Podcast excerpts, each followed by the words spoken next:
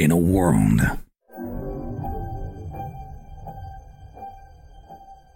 Where Carolina Panthers fans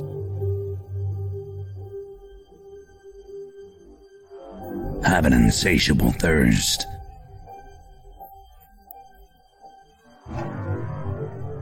for Panthers news and opinions. Panther fans unite! My name's Tony Dunn. Cody Lashney, how you doing? Yeah. T K's in the house. How you doing, my friend? The stat daddy. But I think Derek Brown, hey, man, he deserves that dab on him pick. Uh, dab on him, Phil Snow. Dab on him. All the same. Yeah, one hundred percent. We can just Mine is going to go to the fullback. I'm going to dump on the Richie guy. Dab on him, Shaq. I'm going to put the towel on Matt Rhule. Uh, you know, y'all took all the good ones. Only one postgame roars ferociously. It's the C three Panthers postgame show. Thank God for Jesus, Christmas, Santa Claus, and the propagation of hope and happiness, because if it was up to the Carolina Panthers to promote and propagate that idea, we would all uh, be telling the kids the realities of life. Man, the Carolina Panthers got hit, or our fan base got hit with a big dose of reality as the Pittsburgh Steelers beat the living snot out of the Panthers in what was arguably the most boring game ever. You got beat down by nobody. Nobody. Not even anybody played. It did anything good. The Panthers, the bank got robbed. It was an inside job, Cody. Keith Taylor was working on the inside. Man, the Panthers done, toasted, fall to the Pittsburgh Steelers twenty-four sixteen. And what was really a heartbreaker for fans who had just been generating some excitement, Cody. Everything that we had been doing well over the past few weeks to build momentum, the Panthers backslid and did the opposite today. There was no controlling of the line of scrimmage on offense or defense. We were not running the ball effectively on offense at all. And then our defensive line just absolutely got pushed around on their home turf. They got brutalized at the line of scrimmage in the defensive backfield. And, man, we have to call some people to the front of the congregation, man. Keith Taylor, oh, dude, cut him yesterday. I don't even care, dude. If you're going to cut Benet Ben-Wickery after what Julio Jones did to him all those years ago, then, dude, Keith Taylor needs off this team, man. That was absolutely abysmal. The zone coverages was abysmal. And, you know, we were supposed to protect the bank. That's what Steve Wilks was saying. And today, not only did we fail to protect the bank, dude, they straight us, straight up robbed us. And uh, we're going to be in need of that post-game therapy session, us included. But you know we're going to do it with the best damn Panther fans in all of YouTube. We got Alex Pro, Bro Man, C- Cody C thirteen, K G seventy-three. Of course, you know G-Baby's in the chat room. He's ready to talk all his shit. London Panther, K G seventy-threes, Tizzy Smith, Underground West, Twan Don, and Ross Gold. Tony Don, ain't nothing to it but to do it, brother. Let's roll. Um, look, guys, the the Panthers, I don't know. Is that, you know, it's kind of weird about when it comes to Keith Taylor, because look, if you look at anything that the team, their stats on the other team, Najee Harris had eighty-six yards rushing. John, Diontae Johnson had ten catches, but he still didn't even have over one hundred yards.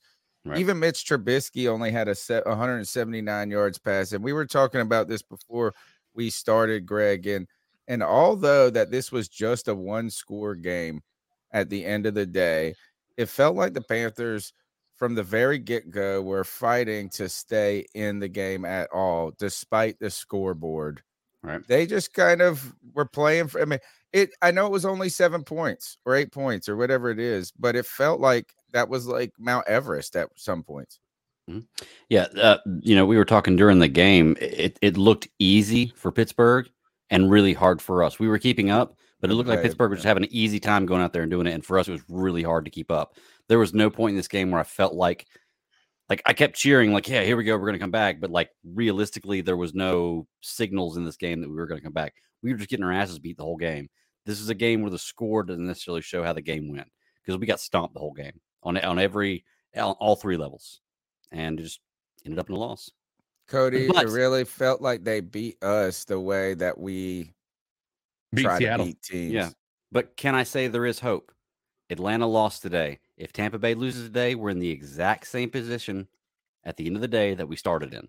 We're two, one game back with three games left against two teams we've already beat, and we have the tiebreaker in the whole league in the N F C South. So we're still in the same position as long as Tampa Bay loses. That's the only silver lining to this loss. C K, they got our number, Pittsburgh. It feels yeah. like every well, time. Got, well, dude, it's absolutely unreal, ungodly how uh, how easy it felt like they had it to run against our our vaunted defense, right? Yeah. Um, it just didn't. It none. Nothing makes sense. The world is a lie, um, as we know it. Uh, I, listen, I mean, it is what it is. Life goes on. Um, to be quite honest with you, the biggest. Uh, the best player on our team was Sam Darnold today, and that's that's not like saying that he was a great player. It was just he was the best player on the field today, uh, and it's hard to argue that fact. Um, and that's that just it shouldn't be the case with a defense like ours uh, and a run game like we're supposed to be vaunting. Uh, our offensive line couldn't couldn't stop a nosebleed today. Um, they couldn't get pressure up front to get any of the the, the run game going. Uh, it was just a god awful display of, of football on on. most of the phases that you could ask for uh, good good football on. So all right, the number's two five two, two two eight, five oh nine eight. That's two five two, two two eight, five oh nine eight. We want to hear your thoughts on the game. Uh were were the black on black with the silver hats the jinx of the day, or was it Nick Montero? Uh was he the jinx of the day? There's got to be oh. some reason the Carolina Panthers have lost. Poor Nick. Uh yeah. so Like, I mean, there's something wrong in the water there. We want to hear your thoughts on um, how the Panthers kind of rebound from this. Are they still uh, uh, in this, or was this the gut punch that the Bengals game felt like at the time? I mean, and, and can we rebound? The number's two five two, two two eight, five oh nine eight. Smash the thumbs up button. Be a part of the conversation. Let's start with this, guys. Um, the offensive, Cody, you, you began with a – First, I like. I thought we all had good points we just made in our little opening. Like everybody, I like Greg's. They made it look easy. Everything they did easy, we made look hard. Cody, you started out with a good one too, which was everything that we have done well in the uh, in the past couple of weeks leading up to our excitement. That's generated our excitement. We did poorly today, and I want to start with the offensive line. I know the easy picking is going to be Taylor Moton. People are going to point out that T J Watt got around him on that and blasted Sam on a couple, you know, some different things. But this game, this this offensive line, we weren't unable to run the ball in the slightest. Uh, in fact, we gave up. I wouldn't even say we gave up on the running of a game. It was just like it just didn't, nothing worked at all. And they got after Sam. There was four sacks today. What happened to this offensive line that – Just a, days ago, we were called the best that the Panthers ever had. Yeah, I mean, like, it's one of those. I, I don't know what it is about the Panthers. Every time. three four defense, dude. It fucking kills us, man. Well, but also, look, someone in the chat room just said it. I should have left it on it. Uh, right here, Zdenko. It says size matters. Their linemen were just bigger than ours. Both their O-line and D-line, like I said last week, stopped the run. Uh, without a diverse offense, were beautiful. But, I mean, look, it's not like the game plan was necessarily horrible, but we were just beaten. We, we were – the older brother came to town, and they put it on us. They were bigger. They were stronger. They were more physical. Their offensive line was just leaning on us and moving for six yards at a whim. It was absolutely embarrassing. And it's to the point that, look, we've all been very, very, very quick to praise Steve Wilks. And I think rightfully so. You know, I, I'm not off of my endorsement. But, dude, when you've been pumping up the fan base and saying, hey, we got to protect the bank, we have to come out and really put out a great performance, the fact that your defense – comes out so damn soft, like like toilet paper, that is absolutely unacceptable. We were bullied on all phases of the game, And I don't know how you let that happen. The first drive on uh, their offense, it was apparent how this game was going to go.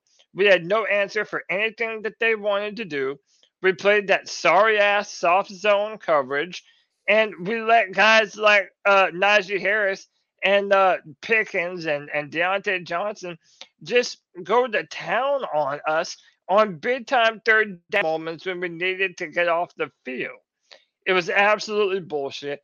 But the one thing I do want to say, and I want to get out ahead of this, I'm proud of Sam Darnold.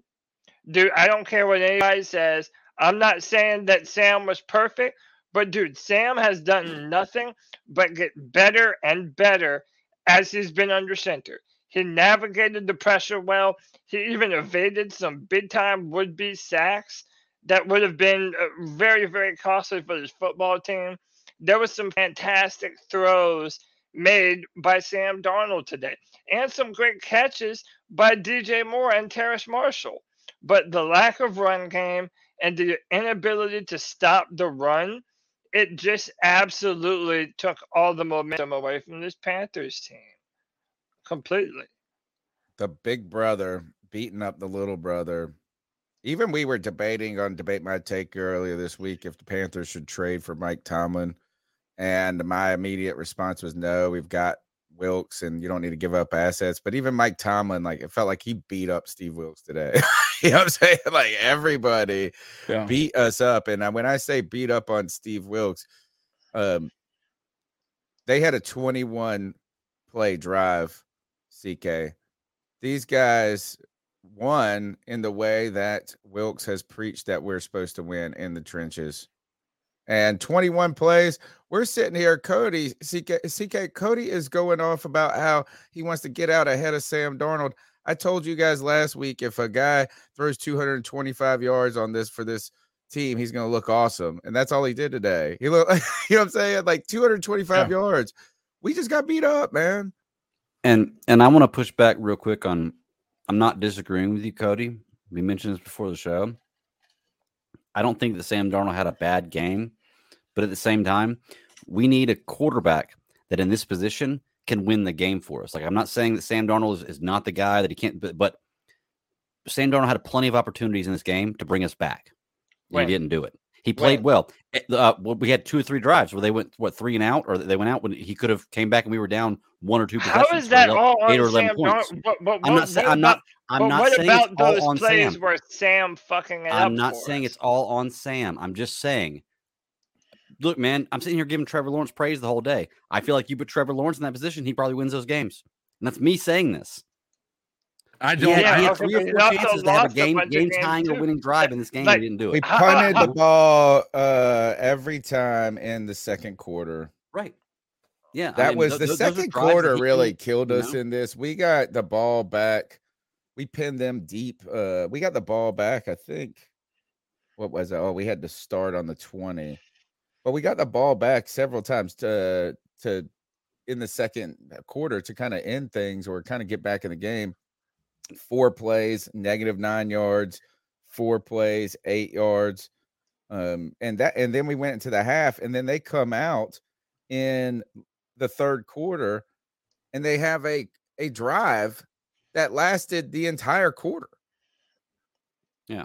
And, and, and like I said, I, I'm getting chewed up. So that's not on right Sam. Look, that's not, not on Sam. Sam the third, but the second game. quarter no. was this. The second quarter was the time that he was given the opportunity to play a little bit better. And that's when we needed Sam to play better, was in the second quarter. But I do think you're right, is that uh, overall he's played he's played better than anybody else we've had. Agreed. Uh, th- yeah, that's what I said. I, I don't want to talk shit about or make it seem like I hate the guy. I'm just saying there were three or four drives that could have changed this game today. And maybe, maybe it's not, I'm not saying it's all his fault, but I feel like maybe better quarterbacks might have made a difference in this game. I don't know, though. Mm. You know? I don't know. I, don't. I think in the now, second quarter, he missed like three passes. And look, know? Ben, I feel yeah. like I've kind of been the defender of Ben McAdoo. Today, oh, dude, Ben McAdoo needs a paddling, dude.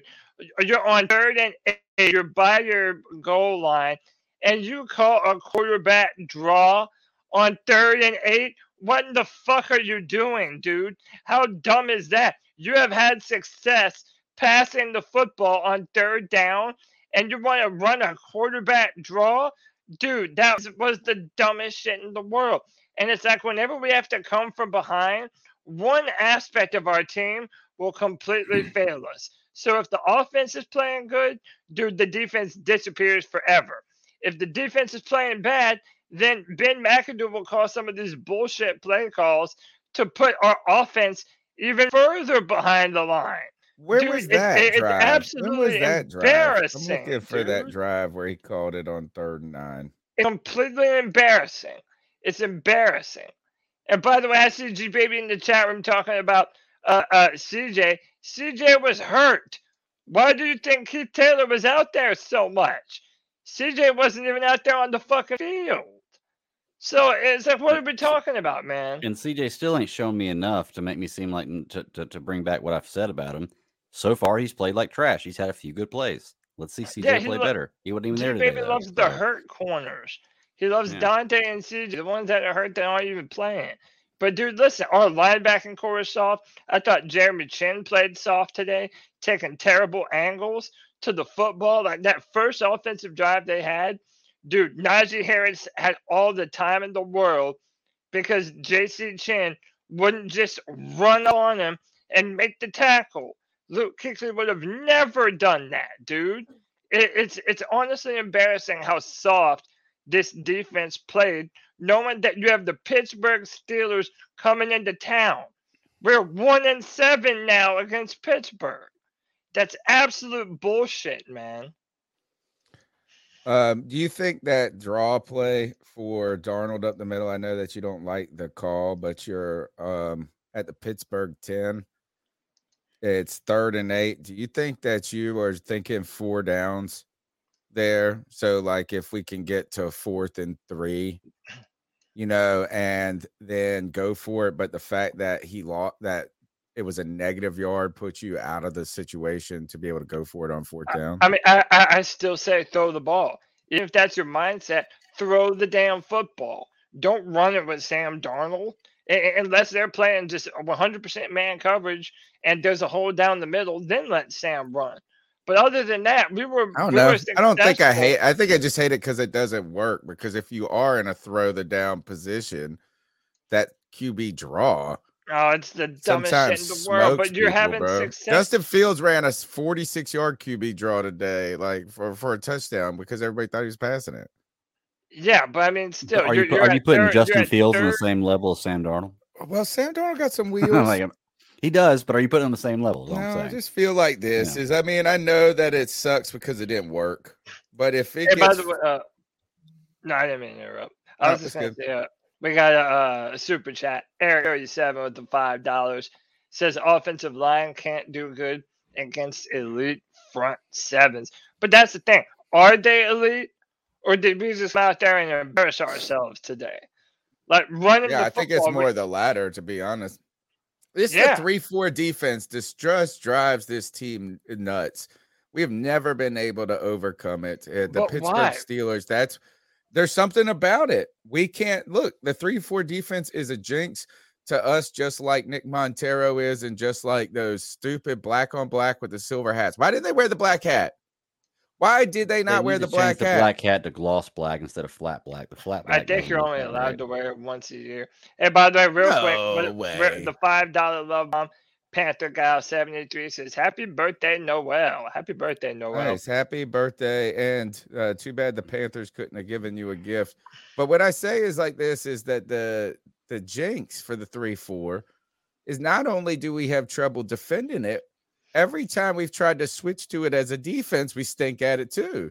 Like the three four, like we don't even understand it as a Carolina, as the organization, so much that we can't we get beat up by it, and then we try to adopt it, and we can't do it as good as other teams. Uh-huh. It's been terrible. It's been a crawl. It's been a thorn in my side. Like those hats, those silver hats, the black on black, ruin it it for everybody. The number's two five two, two two eight fifty ninety-eight. That's two five two, two two eight, five oh nine eight. One of the questions asked by the chat, and I'm going to give it to you guys because you guys are the only idiots that have been saying this.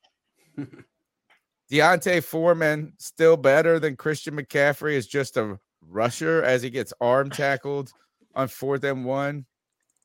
Nobody. It doesn't matter who the running back was. Nobody was rushing all this. Oh, yeah, this was, uh, uh, yeah, Christian McCaffrey would have come out of here with one hundred no, yards. I think oh, Christian no, McCaffrey gets stuffed at the goal line. Uh, you're trying to take one, be that, one game. That vapid, yeah. dude. Sure, they yeah, you're trying to take one it, game dude. to prove your point. So, so let me ask you: if D'Onta Foreman rushes for one hundred seventy-eight yards next game, are you going to come with the same vigor? Yes, with the same argument. You know what? Do you know I'm what his saying. final stat line was? Terrible. How many? He played horrible today. I think he was, but I gotta too. just make sure it didn't so. change at last second. Um, yeah, it did not change. D'Onta Foreman with a whopping ten carries for nine yards. He had less than one yard to carry. You know what? That's nine more yards than Christian McCaffrey had while he was injured for what oh, two and a half seasons. So, um, I think this is really. I think the story is. I, I know you guys want to put it on Keith Taylor. But I really think the story comes down to this is the Panthers' inability to win on the line of scrimmage on either side. The one thing that Steve Wilks has been tre- preaching about is this, is that I don't think it's Keith Taylor. I think there were some moments in third down situations that he was taking advantage of and exploited, and that's probably what you're supposed to do as an offensive coordinator. But they ran the ball on us at will. The linebackers weren't stepping into the holes. The defensive line, you know, they negated any of the things that you like, your any of the advantage you get with Brian Burns because they were always in rushing scenarios, right? And then on the offensive line, we just got zero push.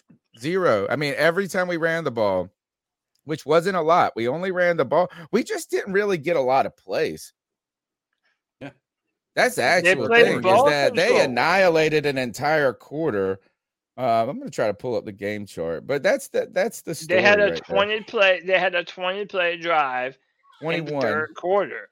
They just it, yeah twenty-one. I mean, they just ran a ball control offense, and we had multiple opportunities to get off the field on third down and failed to capitalize every single time. And look, I'm not putting the loss all on him, but dude, Keith Taylor got burned. He would do that. You got that one three for third and fourteen. And no fucking one. He got his ass kicked from sun up to sundown today. Like, he was absolutely embarrassing, taking bad angles, not tackling well. Every time there was a big play that happened, it was over the head of Keith Taylor Junior It's embarrassing that he's even out there. It's embarrassing. There's another stat uh, that. Uh, really hit us or killed us. C K, first downs. Third and like they were what twelve for fifteen on third down. Yeah, like that's virtually unheard of.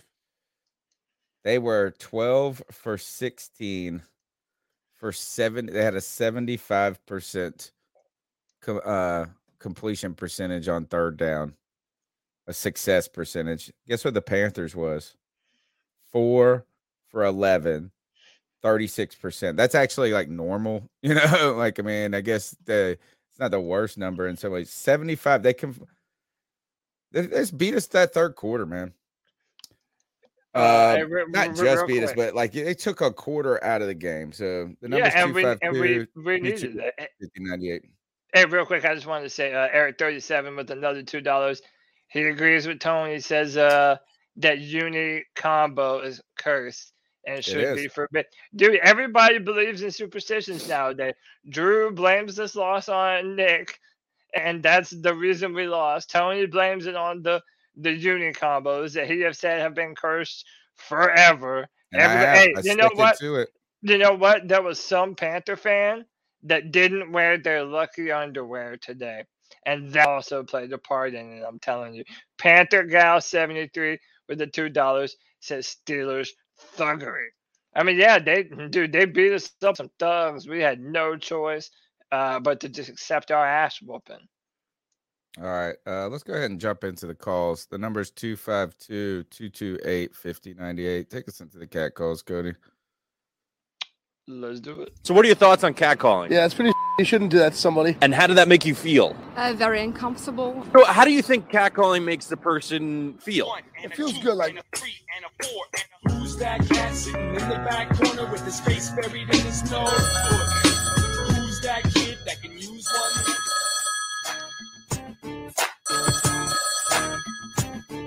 one? Come on, play. Play. Oh, God. Of course, my shit's all fucked up. Jordan's blaming C K because he didn't bench Trubisky in the Madden Zone. All right. Is that what go. it was? Or bench uh, Pickett? Yeah. Or you didn't bench uh, Pickett, yeah. All right. I got it.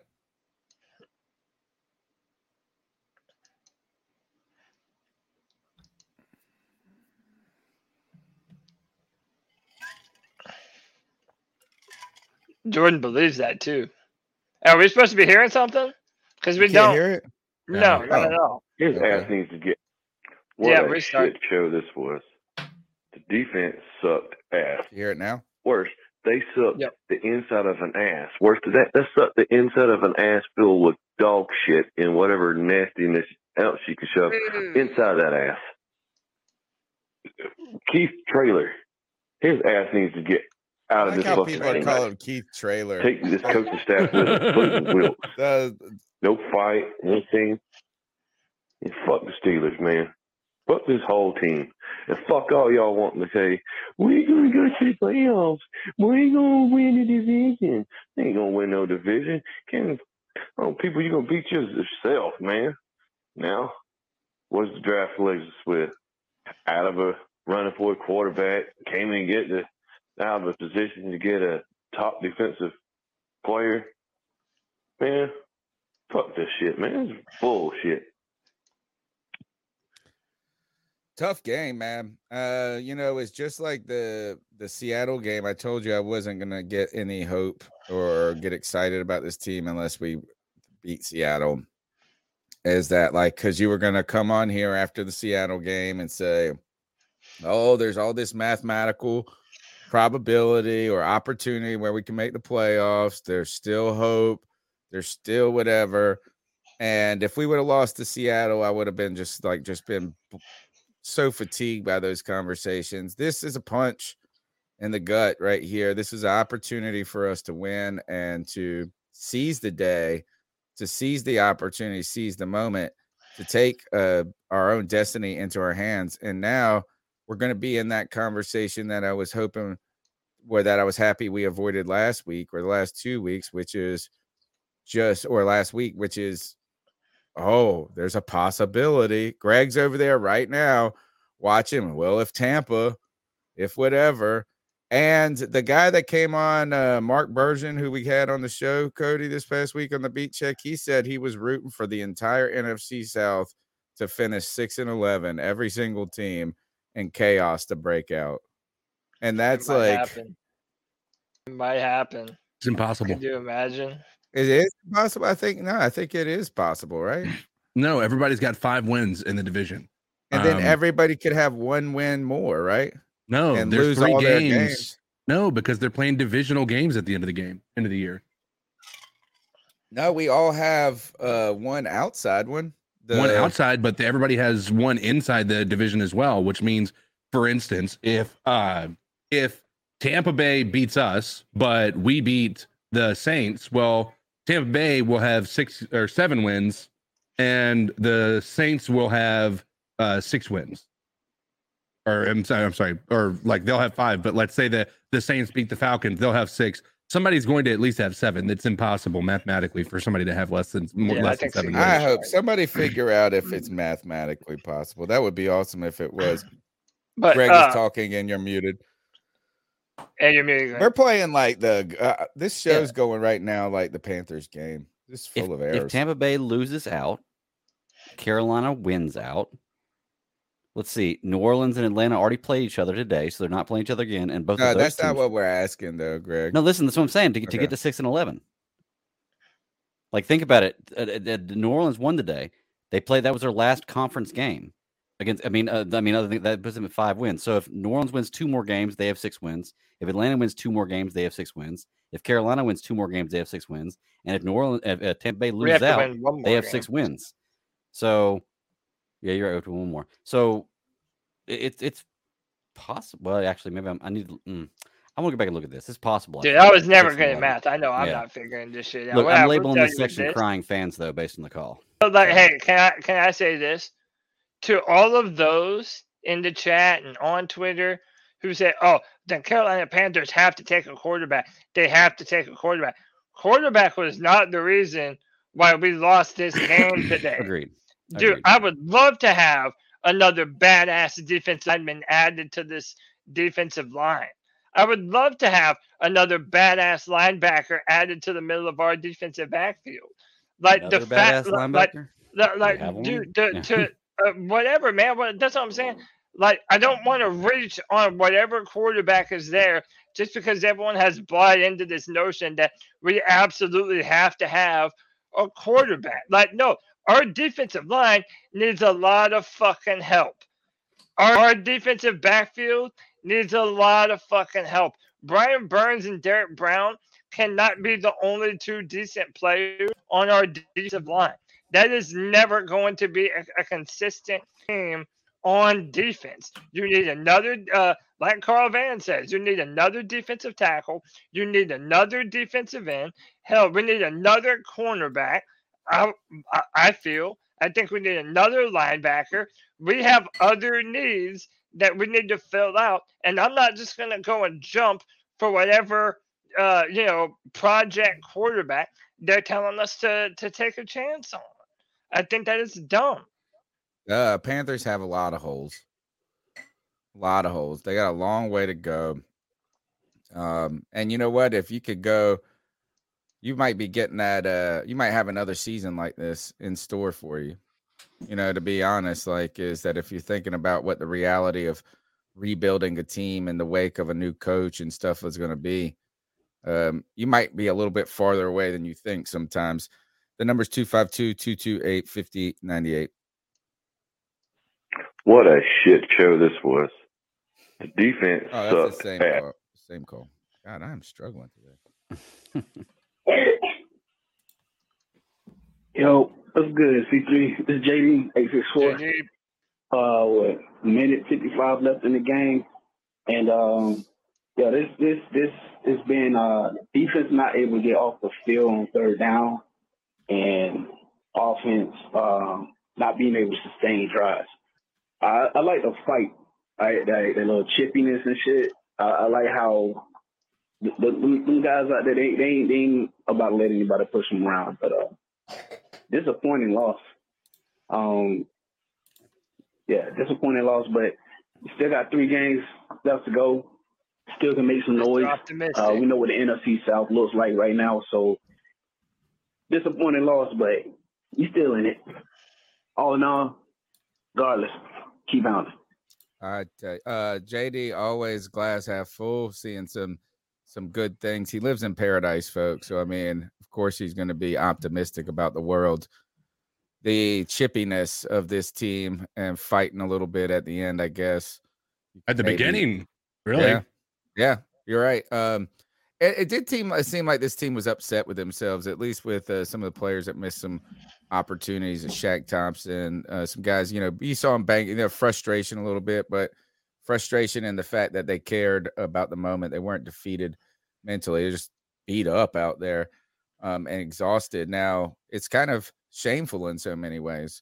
Uh, and like our super chatter said here, check this out is uh, first, I'd like to thank you guys. We got uh, Dot Dot was a new member. We uh, that came and, and jumped on during uh, the beat check this past week. And then this comment right here. Can you bring up the super chat, Cody? Let me see if I can do it. Uh, sure.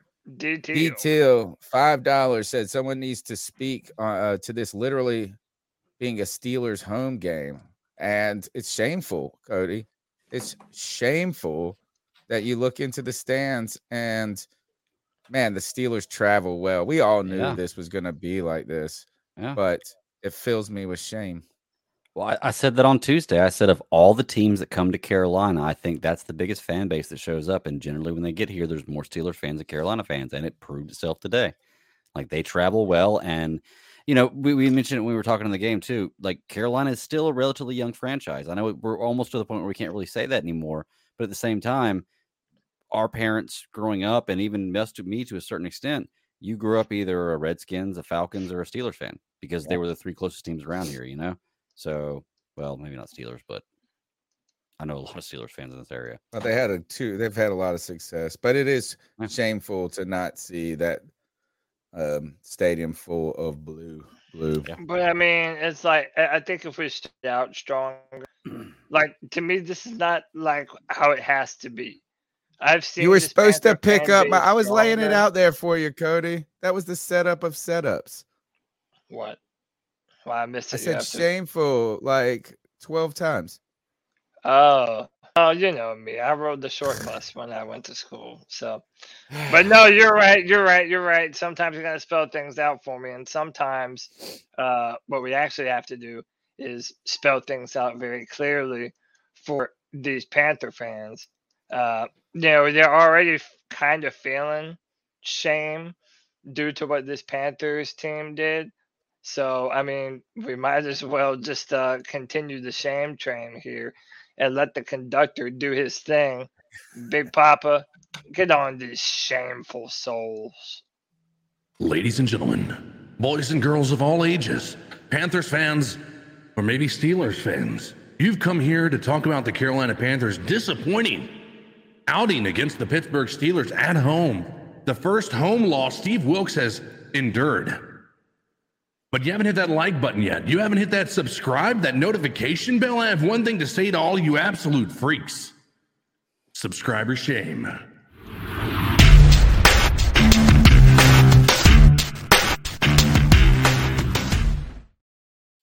Man, we have one hundred sixty-nine. Nice. People watching. We got fifty-two thumbs up. Hit that like button, hit that subscribe, hit that notification bell for every single time the C three Panthers podcast goes live. You know you need us, man. You have more fun watching than you do watching pathetic ass Panthers let the Pittsburgh Steelers whip their ass up and down the field. Tony Dunn, let's do some more calls or whatever we got next. Yep, that'll do it. They just made that field goal to make an eleven-point game. Um, all week I've been thinking about uh, how Steve Wilks is, in my opinion, just a weak and poor man, Mike Tomlin, and how, you know, I've heard years of Mike Tomlin saying, "Steal football, run the football, stop the run, yada, yada," that bullshit. And I heard Cody say the Steelers are trending downwards, you know. I mean, like, when you look at it, the whole N F L in terms of defensive teams like that are trending downwards. All the offensive-minded head coaches are trending upwards. Nothing against Steve Wilks. I love Steve Wilks. I love the story he could bring uh, with the success story to this team. But you guys are on the on the podcast, like, just giving him the job, saying he's earned it. He's four and five, one road victory. And he, he's gotten more out of this team than Matt Rhule. Whoop-de-doo. Congratulations. Matt Rhule is a dog shit head coach in the N F L. Steve Wilks hasn't proven that much. He's just proven he's way better than Matt Rhule. Again, doesn't prove much to me. But, I mean, like, it sucks we wa- lost. I wish we won. I wanted revenge for Cam. I wanted revenge against the Steelers. My parents are Steelers fans. But we lost. D J got a touchdown, though, so that's cool. Uh, Tony got upset at me when I said uh, the Lions offensive coordinator. My fault. I forgot Ben Johnson's name at the time. But I still think he's a good coach we should go with. If we want to stick with this, you know, line of scrimmage and that kind of hard, stubborn football, then I think we should try and make a run for Mike Vrabel. I know it's a long shot. But with the way the Titans are trending, with the G M, all the front office disagreements, I wouldn't be surprised if Mike Vrabel left the Titans. And if they did, hey, how would y'all, how would y'all, how would y'all feel? You know, that's a so I, that's what I want to say. But me personally, I want Ben Johnson from the Lions. He's just always able to get his players, even if they're like not the best players. He gets the most out of them all the time. The game plan tends to work, even against some good defenses, some bad ones. It, you know, whatever. Tell me how y'all feel. Keep pounding. I thought Deuce Staley was the Lions offensive coordinator. No. I mean, look, were we too quick to jump the gun? And I'm legit asking because, you know, I I know every, especially after a loss, it'll get you feeling different. Like, were we too quick to jump the gun and anoint Steve Wilks as the head coach? I I feel like, was, yeah, I wanted to give this call applause, by the way. I thought it was a good call. Yeah. Yeah, it was a, no, it, it was Agreed. a great call because it's a conversation that we need to have. I mean, what much of, you know, h- how much of our endorsement of him was just because we were winning as opposed to him being the man for the job. And to, before you go, Greg, to add on to that, keep in mind that when we wanted Rivera out, you know, a lot of the things that we were kind of upset at was the played out zone defense that they always used to run. A lot of the older tendencies, the conservative play style. Now, granted, Steve Wilks hasn't gotten a chance to build his own coaching staff either, so it's not like he can really control too much of that. But I don't know. Maybe if if if we're still under the idea that we need to upgrade the way we do things here in Carolina, maybe there is an argument to be made that Steve Wilks shouldn't be the guy. Well, I, we can go back and check, but I think I was the first guy to put my my name in the hat for Steve Wilks. And I think everybody called me kind of crazy for doing it at first, and then more people started climbing that hill. I'm not going to take away from what I feel Steve Wilks does for this team because of one game. Uh, I know that I know that this game right here is the only game I've seen Steve Wilks play, even though we've lost and he's had a loss before. The only game I've seen him play where it felt like the team wasn't in the in the game. Didn't feel like they were there to win the game. So I've seen him in, what, five games now? And in four of them, I've seen a different team than I've ever than I've seen in Carolina in three years. As far as wanting to win the game, wanting to play, being devoted to win. Today, it felt like they were out of it. Today, it felt like they thought maybe, maybe they looked past Pittsburgh, to be honest with you. Maybe they drank the Kool-Aid and heard everybody saying Carolina's going to win the division. And they just looked past Pittsburgh and th- thought about, I-, I have no idea. But they were not in the game today, but I'm not going to blame that. I'm not. Well, I'm not going to say I'm not going to blame Steve Wilks because he definitely has blame for it, but I'm not going to take away the fact that I think he should not be the coach because of that, because he's done a lot more to show me he should be than just this one game of him showing me not. Okay. And uh, Tony, uh, a super chat from the stats with the two dollars.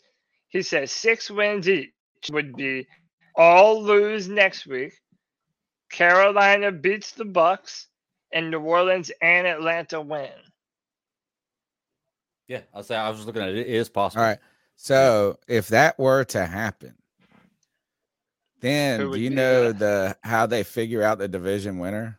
We would the win because record? we'd have the best record, and uh, we would have beaten the Bucks. They have the like Bucks a strength of schedule. Like they have all of these. Like it goes down this list of crazy um, reasons, like an algorithm after, because I think everybody would have a tiebreaker. You know what I'm saying? Like nobody would really have the true tiebreaker because well, everybody's the, division record is the kinda. first thing.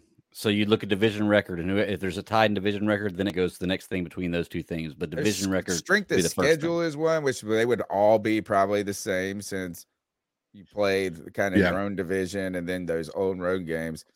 It would be the thing. Do you know a lot of people have called for a long time being upset when a team like ours makes it to the playoffs and a better team misses the playoffs because they were in a better division?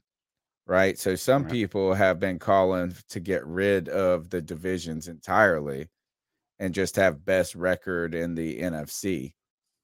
Right. And so you wouldn't have, so you could have like, I mean, because imagine if like, say somehow a ten win team doesn't get in, but a six and eleven team does.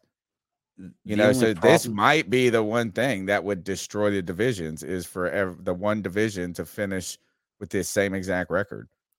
The only problem with that is how do you make schedules then? Because think about it, with the divisions, you have two games against each opponent in the division. That's six games out of your seventeen a year or six. Yeah. seventeen. Do whatever a year. you so want. Then do you, do you just schedule there, there's what, thirty-two teams, sixteen teams on each division. So I guess you could have you just everybody have play each other once team division. Yeah. But you'd have to play, you'd have to play everybody once and then play one team twice to make that work. That would be cool. You know, that like actually might be kind of cool once. To be honest. You played, every it would be pretty cool, but who, who do you decide who you play once? twice? Like it would just rotate decide? every year. Yeah.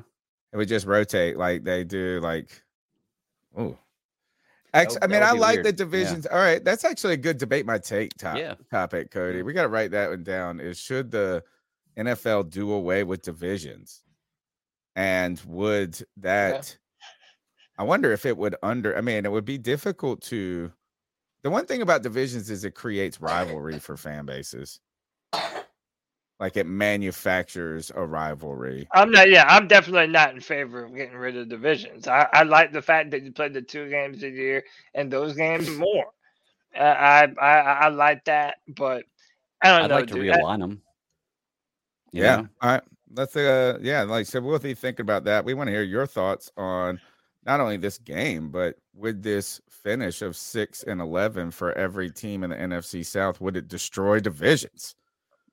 That would be awesome. The Carolina Panthers get into the playoffs somehow, de- destroy divisions, and make it to the Super Bowl. What a storyline that would be. The number's two five two, two two eight, five oh nine eight. What's up, C three? Hope you're having a good day. Uh, so this is Tyler. Uh, my thoughts on the game, uh, we knew it was going to be a hard-fought game. Um, two similar styles of football. Uh, our running game was not there.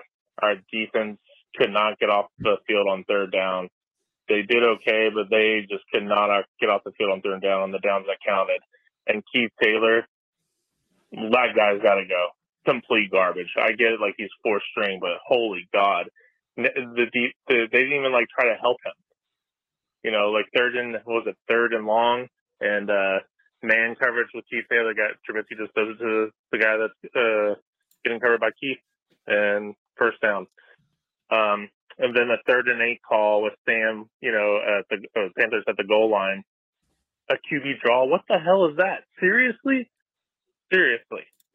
Sam. Like, it's either Ben McAdoo is just stupid and stubborn and just dog shit, or they truly do not believe in Sam Darnold at all. And he was thrown down in the field okay, but when it comes to, like, decision-making, he takes forever. Sam takes forever to make a decision when it comes to, like, quick passing. Like, the, the, there's another uh, – their, their next possession when they were at the goal line. He takes a sack, just couldn't get – you know, I get, like, you know, you're trying to see who's open, but the guy just holds on to the ball forever, man. Uh, it, it was it was a horrible game, uh, and our fans didn't seem like they really showed up. I get the other fans uh, travel well, but, geez.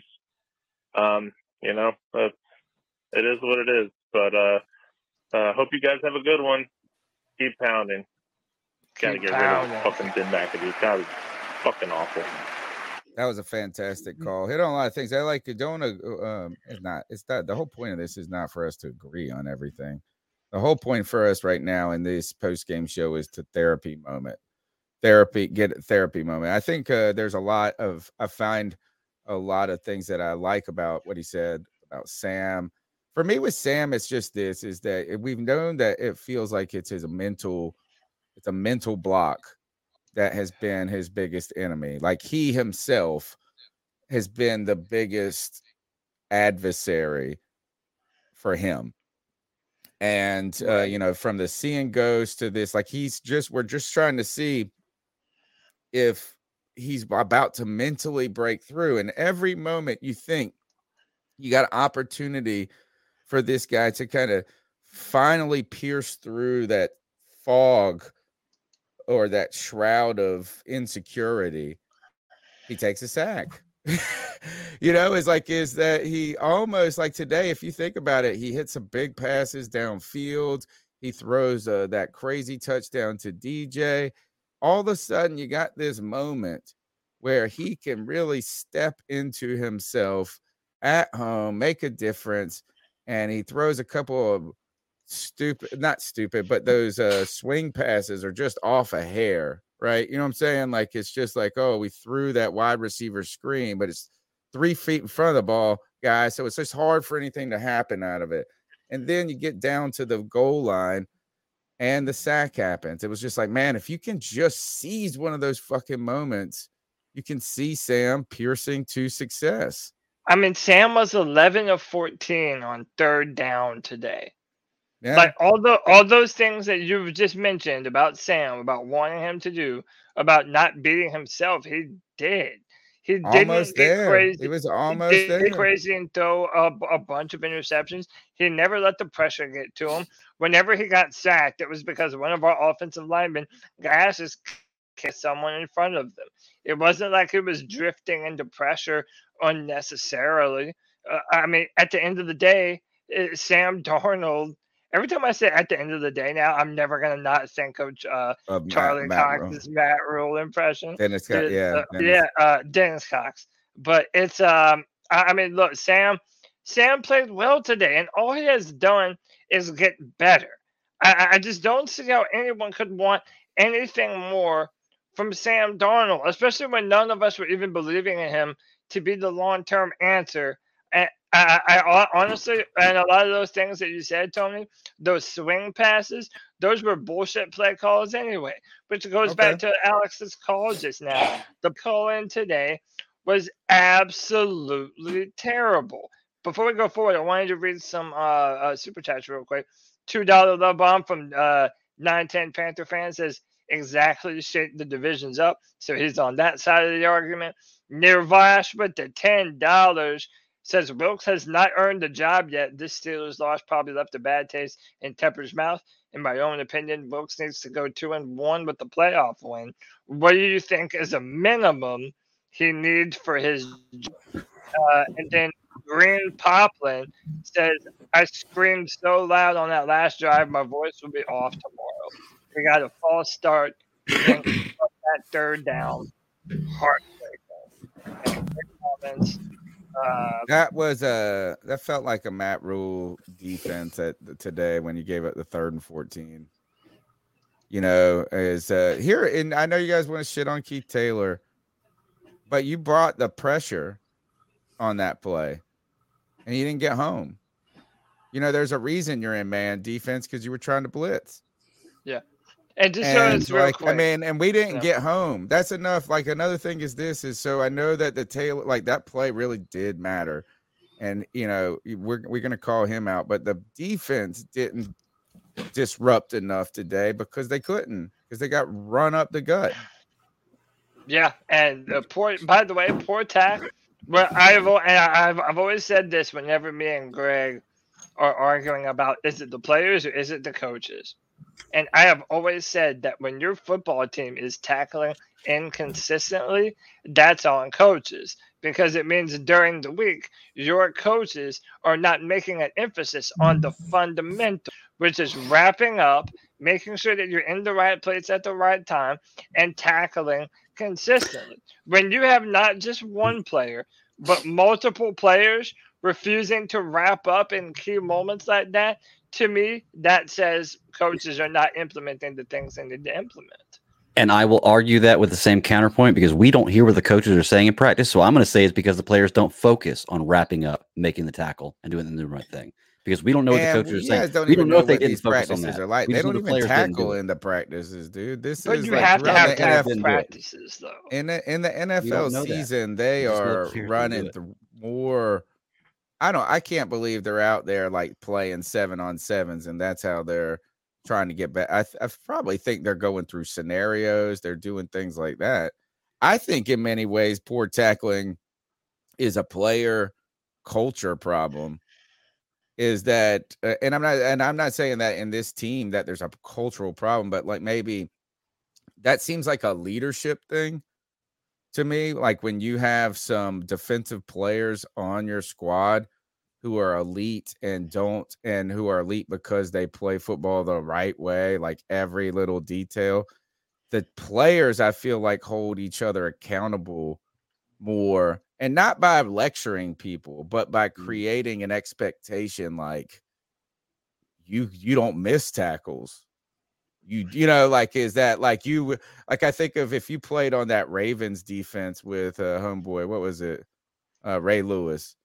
Yeah. And you missed the tackle. You think you excited to run back into the defensive huddle? No, but, but OK, if that's a, like, all right. But if that's a culture thing, how are we going to give Steve Wilks all the credit for the good things that he does? No, and yeah. then, and how, then, do and then play, how do you give all the players to them when When when the but okay, but the first word it's the same that, argument.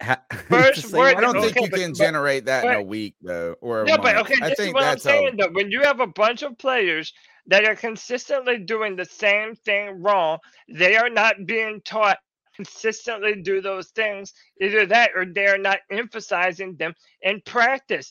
Like you mentioned the Ravens. How many times do you think inconsistent tackling would have been a problem on those Super Bowl Ravens teams? Those coaches and those captains, they're not letting that shit fly. Well, I think you can talk about the Panthers team, though, and the Panthers team defense, which still Steve Wilks was a part of. I don't mm-hmm. think he's like generating a poor culture. We've heard that the Panthers defense is very young, too. Mm-hmm. All I'm saying is this, is those epic defenses that we have had in the past as our own team, and the ones that we can look around the league, they always had these players on them who were linchpin coaches on the field. And I just don't think that, I think elite teams, like when you have that eliteness to you, well, I just think, I mean, we just don't have it yet. I mean, I'm not yeah. saying that we don't have good players, but we need, uh, I'll, maybe I'm saying thank you to those moments that we had Thomas Davis, that we had Luke Kuechly, that we had a Greg Oltz, and like these players who just their mere presence elevates mm-hmm. the expectation. And I think that's just something you can't do overnight, right? So it's not like, I mean, I'm not saying it's Steve Wilks' fault either that we don't have that, is that we don't have that elite component yet. And I want to say, first of all, one week is not showing inconsistency. Right. One week is not. When you have four or five weeks before that, list, when you have problem? four or five weeks before that, they're doing it differently. That's showing consistency. One week off that is not showing consistency. Secondly, if you, I, I've had plenty of days I've gone to work and I just haven't felt like doing my job, and I didn't perform the way at one hundred percent that day. Sometimes people feel that way. Maybe that's the way Carolina was today. When every raised, every player on you. You also that raise is, the argument that you can't give Steve Wilks the credit when we do well and then not give him the blame when he does bad. Well, I can say the same thing for players. We can't say Sam Darnold played fantastic today and the coaching was terrible. You know what I mean? We cannot do – your argument is great, but it works both ways. You know, you can't give all the coaching, all the credit whenever we do well, but you also go- can't blame everything. It's just – I'm not saying not, that the players are without doubt. I mean, if they- If, if they're not tackling, they're not doing their job. I'm just saying, if I'm the head coach and I have a team of guys that are not doing this one very important thing consistently, I'm like, oh, okay, it's time to, you know, button down the hatches. All right, can we go on back one then, specific thing? We have to. Let me ask you then, that. Cody, in, in the middle of this game, okay, so I, let, let's imagine that Steve Wilks is coaching, preaching, co- tackling like he has been for the last few weeks, and we've shown we've done for the last few weeks, okay? And we get in this game in the first quarter and we do like we did. What at that point can Steve Wilks do to change the game? Like, seriously, what can he do? The only thing he can do is, is say words. Oh, I would, the players, after that first the players drive, have to change the game. Dude, after that first defensive drive, even though it's the first one, uh, when they get the ball on offense for the first time, after they scored that touchdown, I'm calling a defensive huddle and saying that is not going to win us this game today. But that doesn't and mean that's that things are going to change. The reason why we're, why, why we're sucking. You have to wrap up and tackle better. And but that doesn't mean things are going to change because the coach says to do it. Just because the coach tells you to do it doesn't mean it's going to happen. The players have to be the ones to execute and do it. Hey, boys, do you want to get uh, more depressed?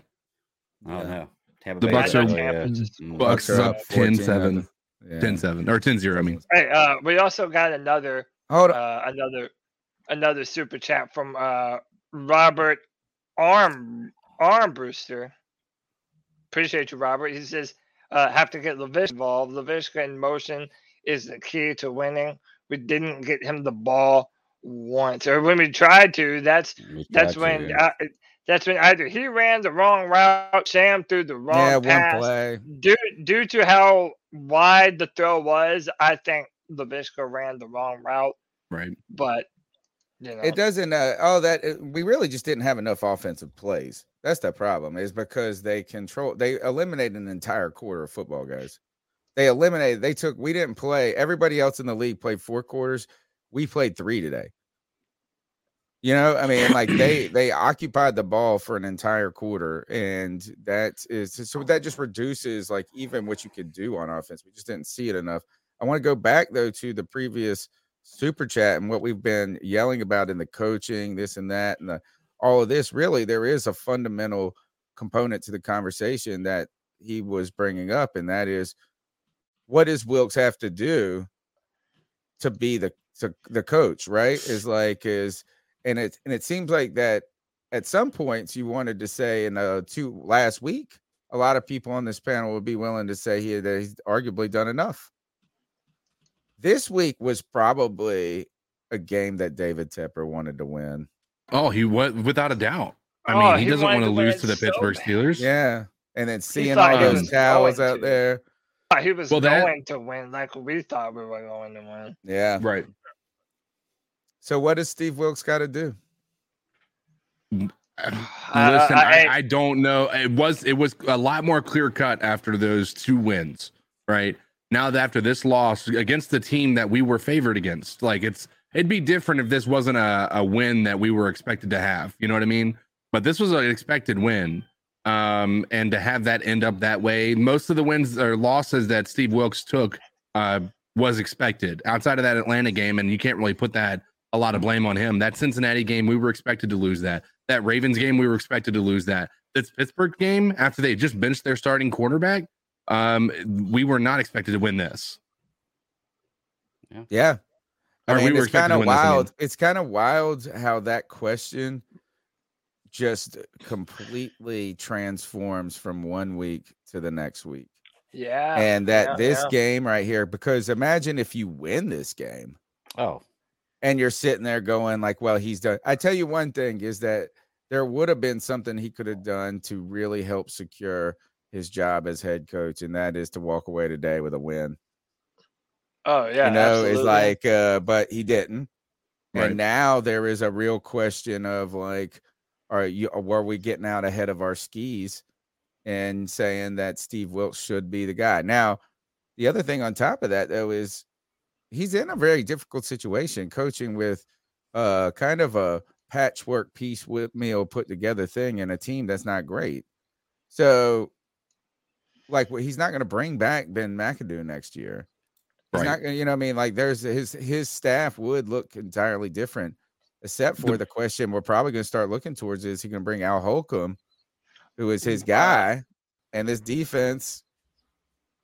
Have they been as good as you want them to be? Last week they were. This week, not so much. Hey, yeah, I wanted if to the highlight- season ended last week, I think it would be easy for us to say Steve Wilks is the job or has right. the job. Yeah. But um, this week, because we did go an extra game and we have more games to play, the fact that this game went the way that it did. And the fact that the loss was so heavily on the on the defense, more so than the offense, that part I think is what's a big dagger in his, or a big yeah. uh, a big strike against that resume. But is is yeah. that fair? Is that fair to say that last week, if the season ended, he has a job, but this week because he lost this week, he's not? Does that mean next week if he wins, that well, he has it back again? You know like, I mean, that's not it's fair like, to say. No, that, no, you know? Greg, that's not what I'm saying. If you listen to what I said, I was saying that he. Th- his, him losing this game in the fashion that he did was embarrassing. Now, well, luckily it wasn't a blowout, but it was. Right. Ex- we were expected to win this, and we were expected to be somewhat dominant in that win. At least Panthers fans and most most of the people that I've heard on the on different uh, different podcasts and different shows. Right, we were expected mm-hmm. to win this. We were not expected to win the other ones that we lost with Steve Wilks at the helm. Again, outside of that Atlanta game. So the fact that this went the way that it did, and it was with the thing that he considers his strength being the problem, then I would say that's the that's the big strike against his resume. It's not saying that he won the job or lost the job. Okay. I'm saying okay. that he is he's taken a, a pretty big hit because of this loss today. Hey sense. Tony, okay. um, Tony, I think you're your bastard son. I think he actually has the right of it. So much so, I even saved his comments. He said, we had one win outside the N F C South against the Seahawks team that's on the downhill right now. Just because you're better than Rhule doesn't mean you're the best coach for the job. Let him finish out the season. He's earned the conversation, not the job. Kev, that's okay. a hell of a comment, okay. brother. That is a hell of a comment, yeah. I think that's it. That's right. That's right. I mean, and and like he... could have, I mean, if he won out this, if he would have won today, we would have said he's closer to earning the job, though. Now we're having the, he's in the conversation. Oh, yeah. And maybe yeah, yeah. that makes sense. It, and maybe this in some ways is somewhat helpful to objectify the question more about who's going to be the coach next year instead of potentially getting overly wrapped up in emotional success in a season after, you know, like is that maybe you get too high on the Wilks train because you're on that euphoria of mattering. And today sobers up the conversation. It's a bucket of cold water on us to now say, we got to think about our coach going forward, man. Uh, whew, boy, you know what that means? That this game was so bad that we are having like a, a existential moment right now as an organization. It's, it's the um, truth though, because if we continue to have the same performances, especially on defense going for the last three games of the season, if we end with a bad taste in our mouth, most of the fan base, even if you agree with Drew and thinks that, you know, he had a, a one of the most ridiculous tasks to turn this team around to begin with, if you go into this uh, uh, at the end of the season with uh, a but three losses in a row, that's not going to put a good taste on the on the mouth of fans. So. I, I, I or just like the reality of the equation. It doesn't matter. You know what I mean? Like that's what it is. It's just there's more information, more data being injected into the algorithm of the question. You know, is like uh, like C K said, if the season ended last week, then we would have this data set basically to work off of. And we would be like, hey, this is the most logical thing. And it does tell you this is that I know at the end of the day that people – and this goes to Greg's comment, like there's like there's like all arguments work against themselves in so many ways. In fact, if you take philosophy, like that's usually how you destroy a philosopher's greatest moment is you just use their own philosophy against them. Mm-hmm. And this is the case it, here is like when you say it's all about wins and losses, right? That's what teams will tell you. It's all about wins and losses. You don't remember what uh, that loss was like uh, three months ago or that win was like. It's just a W and an L on the piece of paper. That's not always true. It's how you lose. It's how you win sometimes that does have factors, and it might not be in that essential that season, but if you lose three close games and you're having the conversation about your job ex- next year and you lose three blowouts, that's a different conversation. It's true. You know, I mean, it, it does matter. And so, like, when you win and when you lose – matters, and the fact that Steve Wilks was potentially leading this team on this back end run would have mattered. And today was a, I was going to say it, Ron Rivera missed opportunity, missed opportunity, yeah, yeah. missed opportunity. Yeah. True. Uh, two five two. See why they say it. Yeah, no, I get it. At the end of the day, I get it. Yeah. At the end of the day, night, fellas, what's, what's going on? Um, it's Alex, your boy from the West Coast, Panthers fan. What up? Uh, A- A1 for Panthers.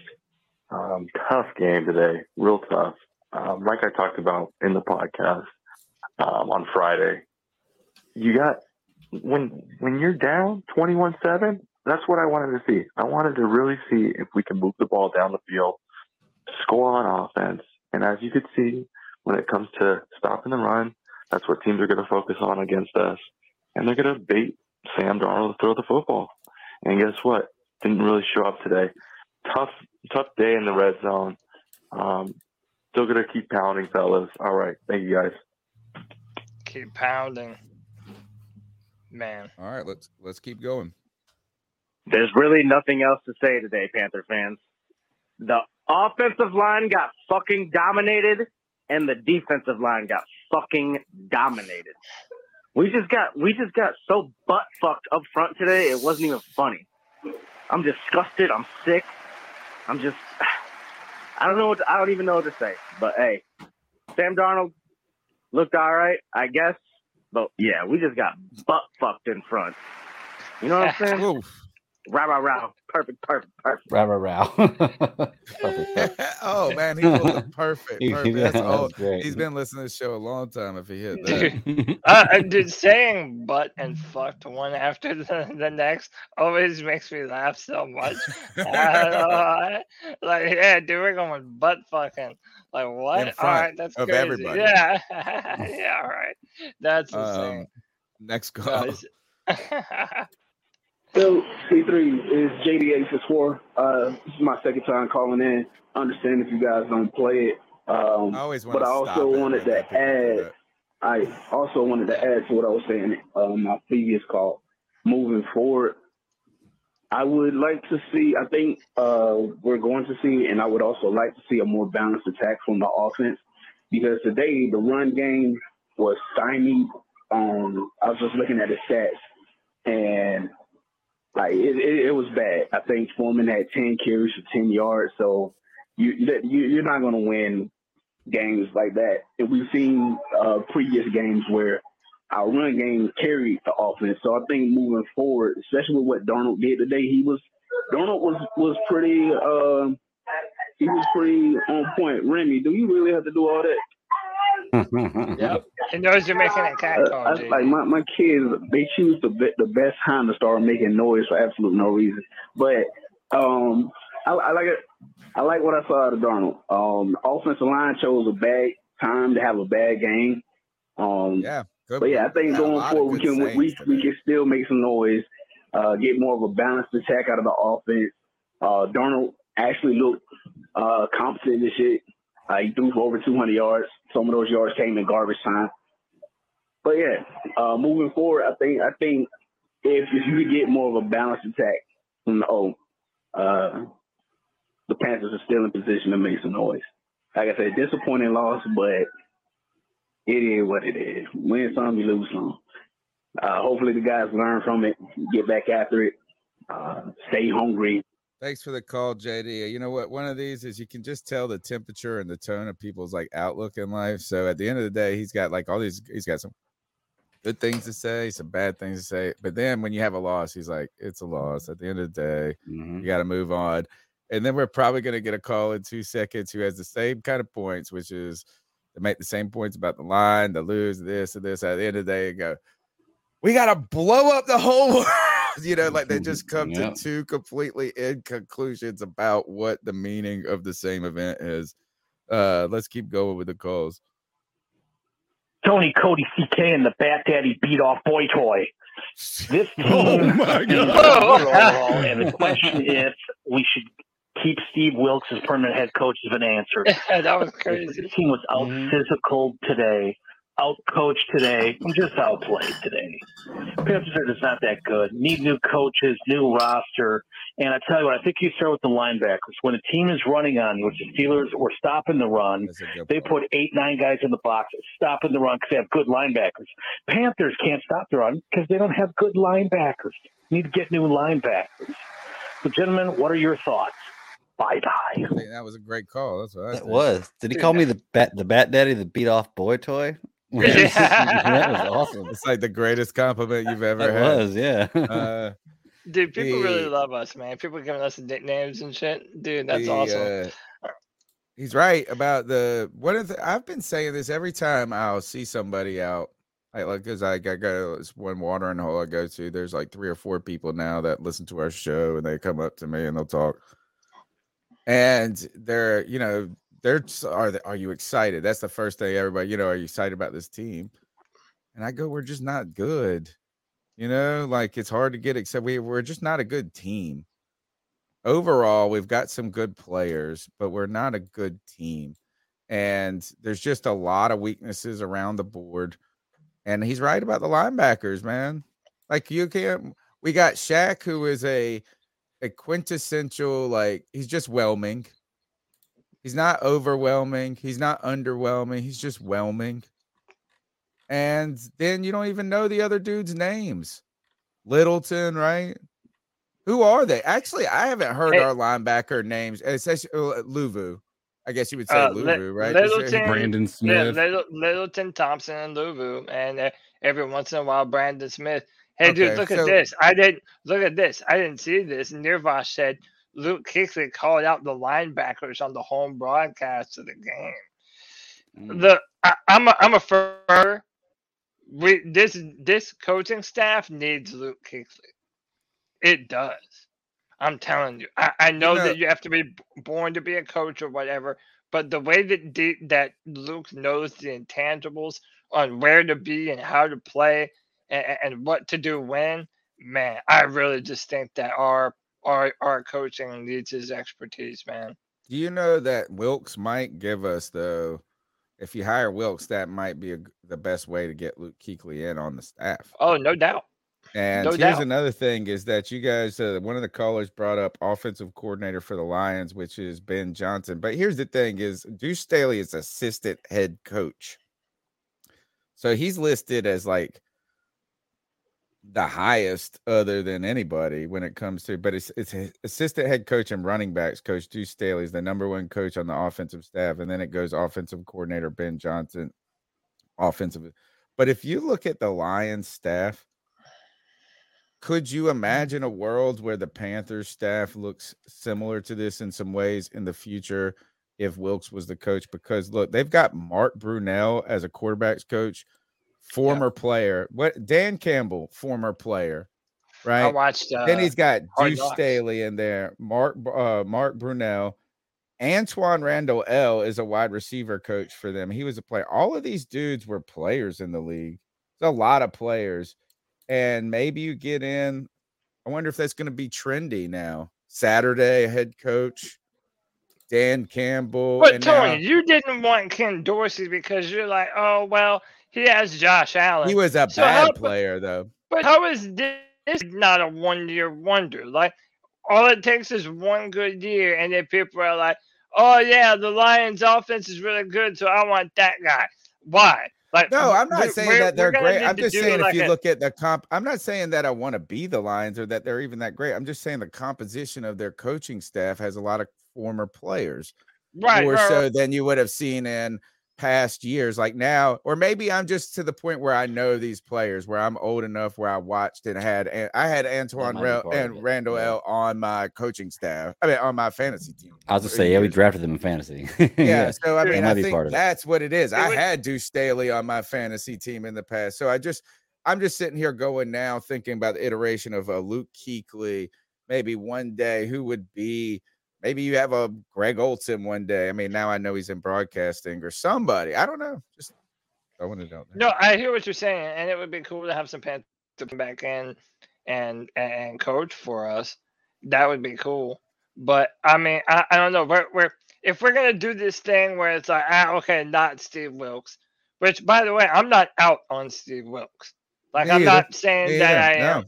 Yeah, I, I don't think, think he's a reasonably good choice right yeah. now. And and like I said, I think that if if he continues to put up decent performances, I think he has to be in the conversation, like Kev was saying. Um, but at the same time, like if we're gonna go out and get a coordinator, like I want to know why we're signing him.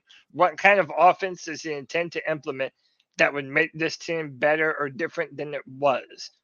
You know, and I'm not. I, I don't just want to jump on the next. the next trend, you know, of oh, yeah. it's the Lions O C or the Philadelphia Eagles O C. Or Ken Dorsey. So can can I He's ask you then what the kind of – they're all part of the conversation. Yeah. Okay. Can can I ask you then, Cody, what kind of an offense would you want a new head coach to come in and build? Like, what's your vision? Ooh. Do you want to have a – this may be a Tuesday question, something for us to think about for Tuesday. Yeah, but, like, if, if you have a head coach come in, what kind of offense do you want them to put forth for Carolina, and that, that we have the ability to do with the players that we have? That's a good Tuesday. To be question. honest, I think that we can a little bit like what Shanahan runs. I don't mind being a run-first football team, but one of the reasons why they wanted to upgrade away from Jimmy Garoppolo is to consistently hit those deep passes that their offense inevitably schemes open because they run the ball well and so smart. I think that would be fantastic. Um, I'm also not opposed to a West Coast style offense if we do have the right personnel to be able to do so. Either way, it means that you have to continue and bolster this offensive line so that you can run whatever kind of offense you need to, to, to pass the ball effectively, to run the ball effectively. I, I really think it all starts with the trenches, and that's what we need to do, continuing to invest on this offensive line. And Kevin won me over, your illegitimate son, Tony, because he had the recommendation earlier in the year, trade Taylor Moton, put Cade Mays at left guard, put Brady Christensen at right tackle, and get some kind of trade value for Taylor Moton. You ain't getting Dude, none now. Yeah, yeah man. Maybe I, I think Taylor Moton is the weak link on our offensive line this year, and I've been saying. Well, that. you know, I mean, he's getting later in his career. You know, like he's man, not that old. Like, not that old, but he's not young either. I mean, he's yeah, been around I mean, here since yeah, twenty seventeen, right? Line, not, not young, twenty eighteen, so, yeah. somewhere in there. And I um, think that we're wasting Christensen's tackle abilities. No, nah, that's all interesting. I would be think I'd be very curious to see if uh, Wilks came back, if Al Holcomb came back. And when you talked about the offense that you wanted us to build, uh, Greg, there's only one single answer, and that is one where Cam Newton is the quarterback, and we have two tight ends that are running out. I mean, yeah. I'm ready. I think what we should do is bring a Rod Chudzinski in as head coach next year and Cam Newton back as a quarterback and just relive the old days. That's what I want. That's the offense I want. The one from twenty fifteen or the Chud offense was fun, even though we didn't win a lot of games in that. It was a fun offense with the two, Jeremy Shockey, yeah. Greg Olson. Beating mm-hmm. ass with Cam Newton. Mm. That's the offense I want. I miss mm-hmm. Cam. Next call. Me too. Hey, Panthers uh, fans. I just wanted to say, obviously, that was a pretty terrible game, but uh, hang in there. Uh, just a few quick notes I want to go through. Um, yes, obviously, though, they did look awful. I'm not going to point out the obvious. I think that you all, you four of you kind of just covered everything. But ultimately, I think what happened here was that the Panthers started to plan to play against the Steelers, and then the Steelers planned, they kind of predetermined, they knew what we were going to plan for effectively, and then just countered it. And what we should have gone into this game doing is, instead of, we should have known that, okay, they know we're going to be running the ball a whole bunch. Well, let's go into the game and flip this a little bit and, and, you know, come out with, with, uh, you know, going, tackling it in the air, but ultimately, you know, just terrible all around. And they did have some really good passes over to, like, D J Moore's picked up some good yardage. That's how we should have come out the gate instead of trying to cram it down their throats in the run game. We should have, I don't know, they just did a better job planning against us with this whole thing. Anyway, um, hopefully the Bucks lose today. We'll see. All right. Keep pounding. Keep pounding. Keep going. Keep playing. Huh? Trying to talk, talk, this talk lots of things. All I gotta say is give Steve Wilks the job. He's earned it after eight games. Give Steve Wilks the job. It's Steve Wilks' job. It's his job. Give him the job. I told everybody on the Friday FIFA uh, that you have to let the rest of the games play out. Everybody talking about he earned the job. Drew, Klein. Give Steve Wilks the job. He earned the job. Give him the job. That's all I got to say. I, I, he's saying, I think he's being a little sarcastic there. He's definitely being sarcastic. uh, let's go to the next call. All right, what's up, you guys? It's your boy, Cookie Monster. All right, so I'm getting ready to leave the game, but, man, I have never in my days been more fucking frustrated. And it's crazy. Uh, I'm frustrated about the game, but at the same time, I'm also – I don't usually complain, but, man, I got a bitch about these fans. I have never been more fucking embarrassed about being a fan of this fucking team, all right? Not so much for the performance. Yeah, we're not the greatest team we're going to get, but as far as the fan turnout and everything, if anybody went to the game, man, it was absolutely fucking pathetic. The amount of fans you would think were at a fucking game over at the, the old school Heinz Field in Pittsburgh. You got all these fucking fans who want to sit here and worry about making a buck as opposed to not even coming to the game. You got locals not even coming to the game, whatever. And the crazy thing is, you can't even say it's because it sucks, because you look at just how the Steelers got the fucking damn near the same fucking record. They got Mitch Trubisky at this point starting at quarterback, which ain't shit. You know what I mean? And the fact that you damn near, you about sold out a fucking uh, opposing team. All right. I have never been more fucking frustrated, you know. Uh, I'm frustrated about the performance and everything. Lord have fucking mercy, especially, especially Keith fucking Taylor, all right? At what point in time do you realize he is getting burned damn near every fucking pass? They had him covering Diontae Johnson majority of the game, and I felt like every time I looked up on a pass, It's a fucking throw to Diontae Johnson. What the fuck? At what point do you make the swap? Is it J, is C J Henderson? And C J Henderson, even J C, whatever. You know, it's and they they made the swap into the fourth quarter, and look at what happens. You take him off, even though it started working and everything. Towards, to, and for what for what reason, I have no idea. But man, I already know there's going to be a bunch of phony ass fair weather fans that jump on here and about to start talking that shit and say, "I told you so." In particular, y'all know who, whatever guy. I'm not even going to throw out his name, but y'all know who. I'm not one sitting in stoop that level, whatever guy. Man, we got. I, I just want to go over here and say, man, our fucking fans are absolutely fucking atrocious. You got teams that suck, man. Win, lose, sleep, shine. Fifteen years plus, whatever that. That's still selling out games, and y'all motherfuckers can't even show the fuck up, man. You know, this is our last game we're going to this year. Really got we drive five fucking hours, man. Five fucking hours for this shit. Yeah, for that. You know, it is what it is, man. Keep pounding. I'm still gonna be a fucking fan. My wife's still gonna be a fan and everything, but I just have to get this shit off my chest, man. Y'all know what y'all know what it is. I feel you. Appreciate you, brother. Great call. Therapy session. Yeah. Um. Hey, hold on. Look, I just want to take my victory lap for a sec. If Tony can derail the show from time to time and just take it in random directions, I can oh, do it too. Going. On a formal apology. Everybody, Greg, Greg, Greg needs to apologize to me. Tony needs have. to I apologize to me. And, you know, you were doing it there, but oh, I demand mine in public, baby. Dude, no, it, Trevor, Trevor Lawrence is right now.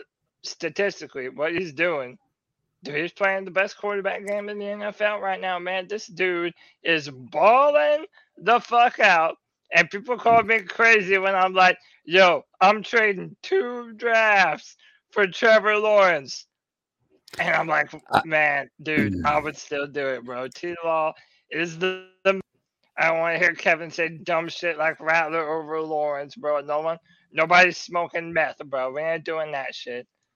But yeah, the floor is yours. Greg and I, Tony I, need to talk I'll, about I'll this. Give you the apology, man. I still would not trade what you wanted to trade for him. However, I was wrong about this guy, it looks like. I watched this game next to the Panthers game today, and this game was way more interesting to watch. And Trevor yeah. Lawrence had some amazing passes in this game and brought them back from being down when they pretty much were out of it and, and came back and won this game. So I got to give you credit, uh, Cody. I'll give Trevor Lawrence credit. He proved me wrong. He's doing really well so far. And after watching that game today, man, he plays like this, he is going to be the top of the league. Like he, dude, I know my, I know my quarterbacks. I told Tony about Justin Herbert. I told Greg about Trevor Lawrence, and I'm telling all of y'all about Matt Corral, man. That's my next one that I can't prove myself right right now, but dude, give it time. Matt Corral is going to be the future. I hope you're right. All right, man. Uh, next call. We can't even beat the Steelers with fucking Mitch Trubisky as quarterback. Uh, we still can't stop the run against a reputable team that has a halfway decent running back. And yet we want to go to the playoffs. And trust me, I, I want us to go to the playoffs, but not after a performance like that. That's, I'm sorry. Their run defense was great, but their pass defense was terrible. We should have been passing the ball more than we were. Okay, this is... This is insane.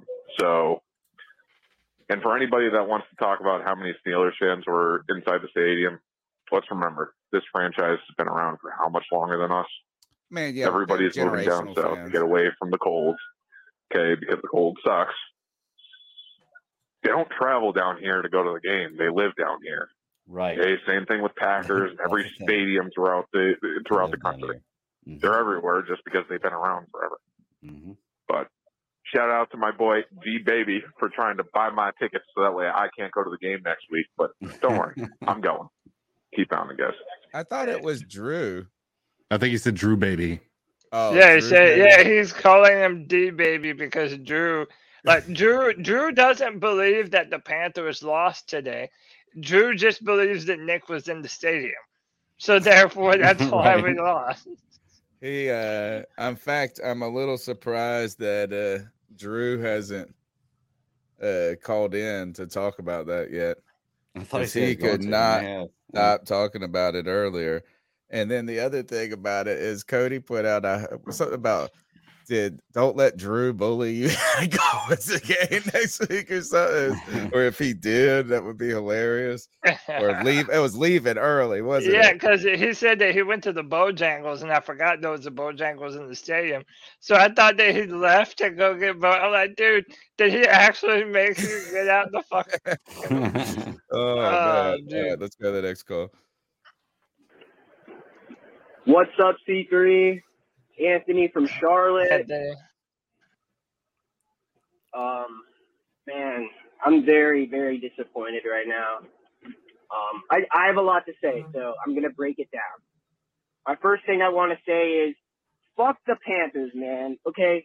They do this to me every year. At some point in the season, when it's the lowest of lows, we win a couple games, and then everyone's like, oh my God, this team is legit. This team has heart, blah, blah, blah.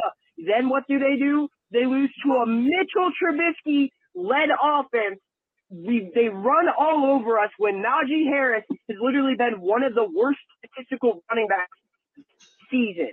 It is so frustrating, man. I don't know where the defense was. All those people that are calling Brian Burns an elite edge rusher, yeah, this is the prime reason why he's not an elite edge rusher, because every other game he decides to disappear. I saw him getting thrown around by tight ends. I saw him not being able to uh, get off single blocks. I mean, it's just it, it's ridiculous, man. The defense was nowhere to show up. We only have one good cornerback in J C Horn, and for some reason they just they decided to put him on George Pickens in the second half, which left Diontae Johnson wanted.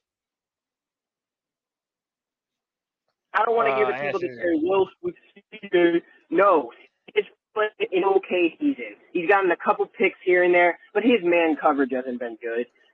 Second thing I want to say, for the people that say we don't need a quarterback, y'all are just delusional. How many years is it going to take for us to get a quarterback in some shape or way or form, a quarterback that can do some things without a run game? I told y'all, if there's no run game, Sam Darnold H slash P J Walker will look as the same as Baker Mayfield did with no run game or worse. They looked it, way better embarrassing, than Baker. Man. I mean, it's just embarrassing. I I, I don't know. You had me to like. The last part. We're going to be in the same situation where we win five games, miss the playoffs, and not get a top pick. We're in purgatory. It feels like it's never going to end. It is crazy to me. I seriously don't know what to think about this team.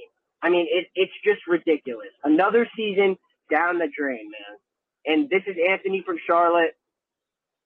And yeah, boys, you're, C three, you're the only thing that keeps pounding, because I, I kid you not. It's literally the only thing that keeps pounding. At least you guys don't ruin the Panthers' hopes, and you guys show up every Sunday. So, yeah, love y'all, boys. Keep doing what you're doing. And last thing I do want to say, we need to – no more losses on the season. You have We have to win the last three games if we want to make the playoffs or have any shot. Because if we miss the playoffs and and don't get a top pick, it's going to be terrible. Anthony from Charlotte. As uh, the Buccaneers just go up, what, seventeen to nothing yep. on the Bengals. Wow, dude. Yeah, uh, look, uh, I like the – look, is Anthony's call. I'm glad that people haven't um, the energy, that reaction still. The fact that he had that energy of being upset really means that we still care about the team, you know, like is that, and there was an opportunity earlier in this, this would have been that season where you are the number two draft pick. That would have been a long, this would have been a long year. The Panthers have generated some excitement strangely for us this year. So they got to win out now. They got to win out now or else we are kind of sitting in this, like, ugh, it wasn't a bad season. It wasn't a great season. It was, you know, you like start and we just bobbing in the ocean like we've been for the last five years without direction or without a paddle. But I don't even know if a top ten pick. I think we just got to make a good pick. We just got to have a good draft. That's what we need going forward. We need a draft of the caliber of that Kamara draft for the Saints or whatever. Whatever that draft, they got like Lattimore and they got like six starters. we need a draft like that where we hit on everybody. We hit on the free agency and we give the new head coach a real shot to build something, you know? So whoever that first pick is, whether it's a quarterback, whether it's um receiver or something like that, they got to hit like big time. They got to slap, you know? Yeah. That's they, how you change things around. You just got to hit. Like, I mean, you know, you hit on Jalen Hurts is that you get like, he just worked. That's it. Yeah. Uh, I mean, we have to draft well. We have to have a draft where we get more than one pick that turns out into being a good player. I want to disagree with the last thing that Anthony said. We need more than a good player, though. We but again, need if you're talking a great about, player. Think about that. About is that what we're talking players. About with – no, what I'm saying is this, is that like – and I'm not just saying like – is just think about who our drafts have been over the past whatever years in the first round pick. We haven't gotten a fucking star. Bullshit. J C Horn's a star. No, no, you can't give him that yet. That's being why too, not? That's why being not? He's the generous. top. He's the top defensive back in the league. Why not? You think he's the top defensive back in the entire league? The stats yeah, say he's the top defensive the back stat, in the league. The stats say that this, okay. he is playing yeah. like an absolute shutdown corner. Right in front of James Bradberry. Just saying.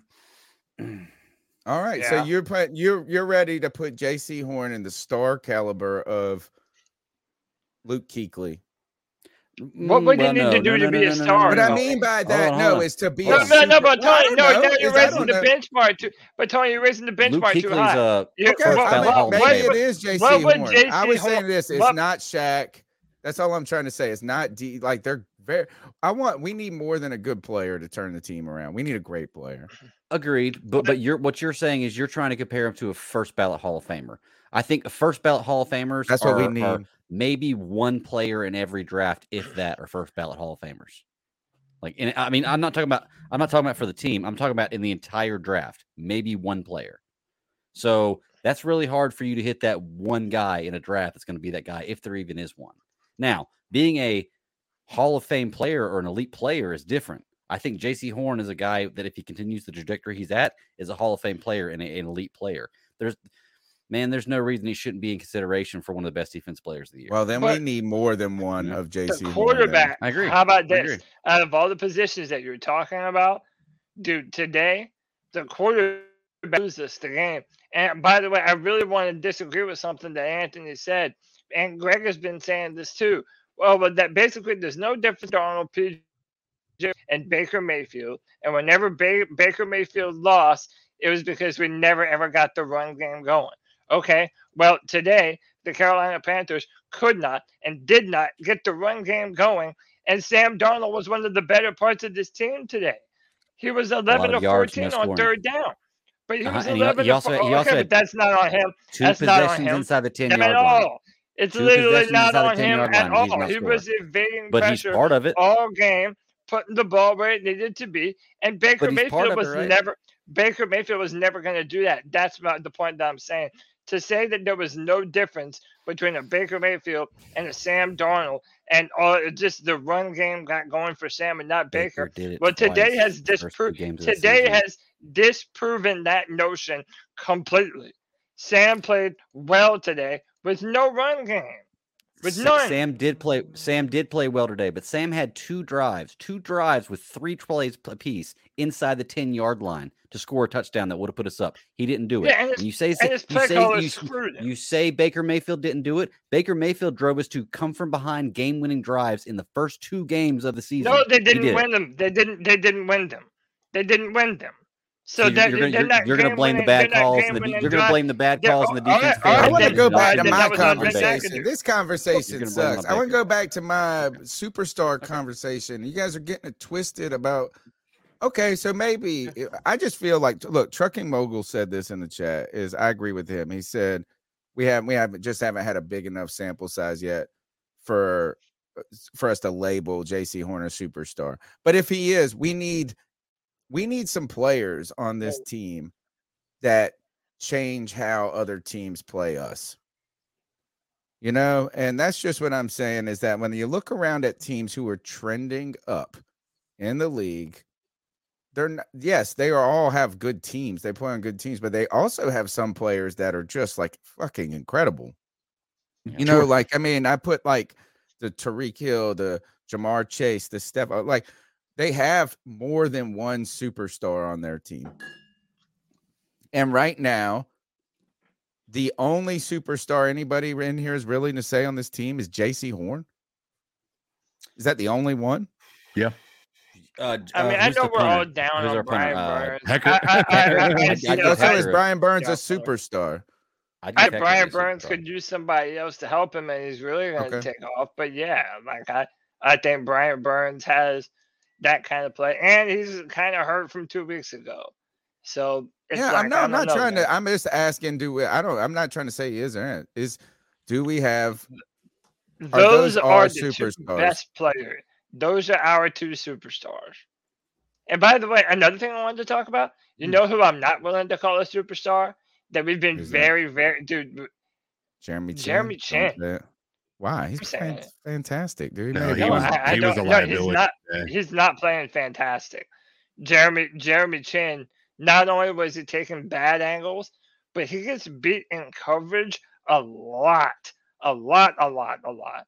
And I think that's been a problem. To go back and watch. I, I just remember one play where you, where that run play that the commentator called him out on. That's the Jeremy only one I has not been good. He, I mean, he hasn't been like terrible, but it's been uh, uh, uh, in in coverage. He has been a liability, and uh, a, a lot of times he will just pick terrible angles, run into the football, and he'll end up missing completely on the tackle. Yeah. Not right. He's not not playing good. Next call. What up, C three family? D, Sanford, North Carolina. What up, D? Another rough one. I really don't know how I feel about it. We were dominated on the line. We were dominated in time of possession. We kept fighting. I don't know what direction to point it in, like as far as the rest of the season. But I'm saying go Bengals. Getting the Panthers up. Yo, y'all do a great job. Let's try to get them again next week. Keep pounding. D, appreciate you, brother. Man, unless the Bengals start getting it together, it's not going to matter.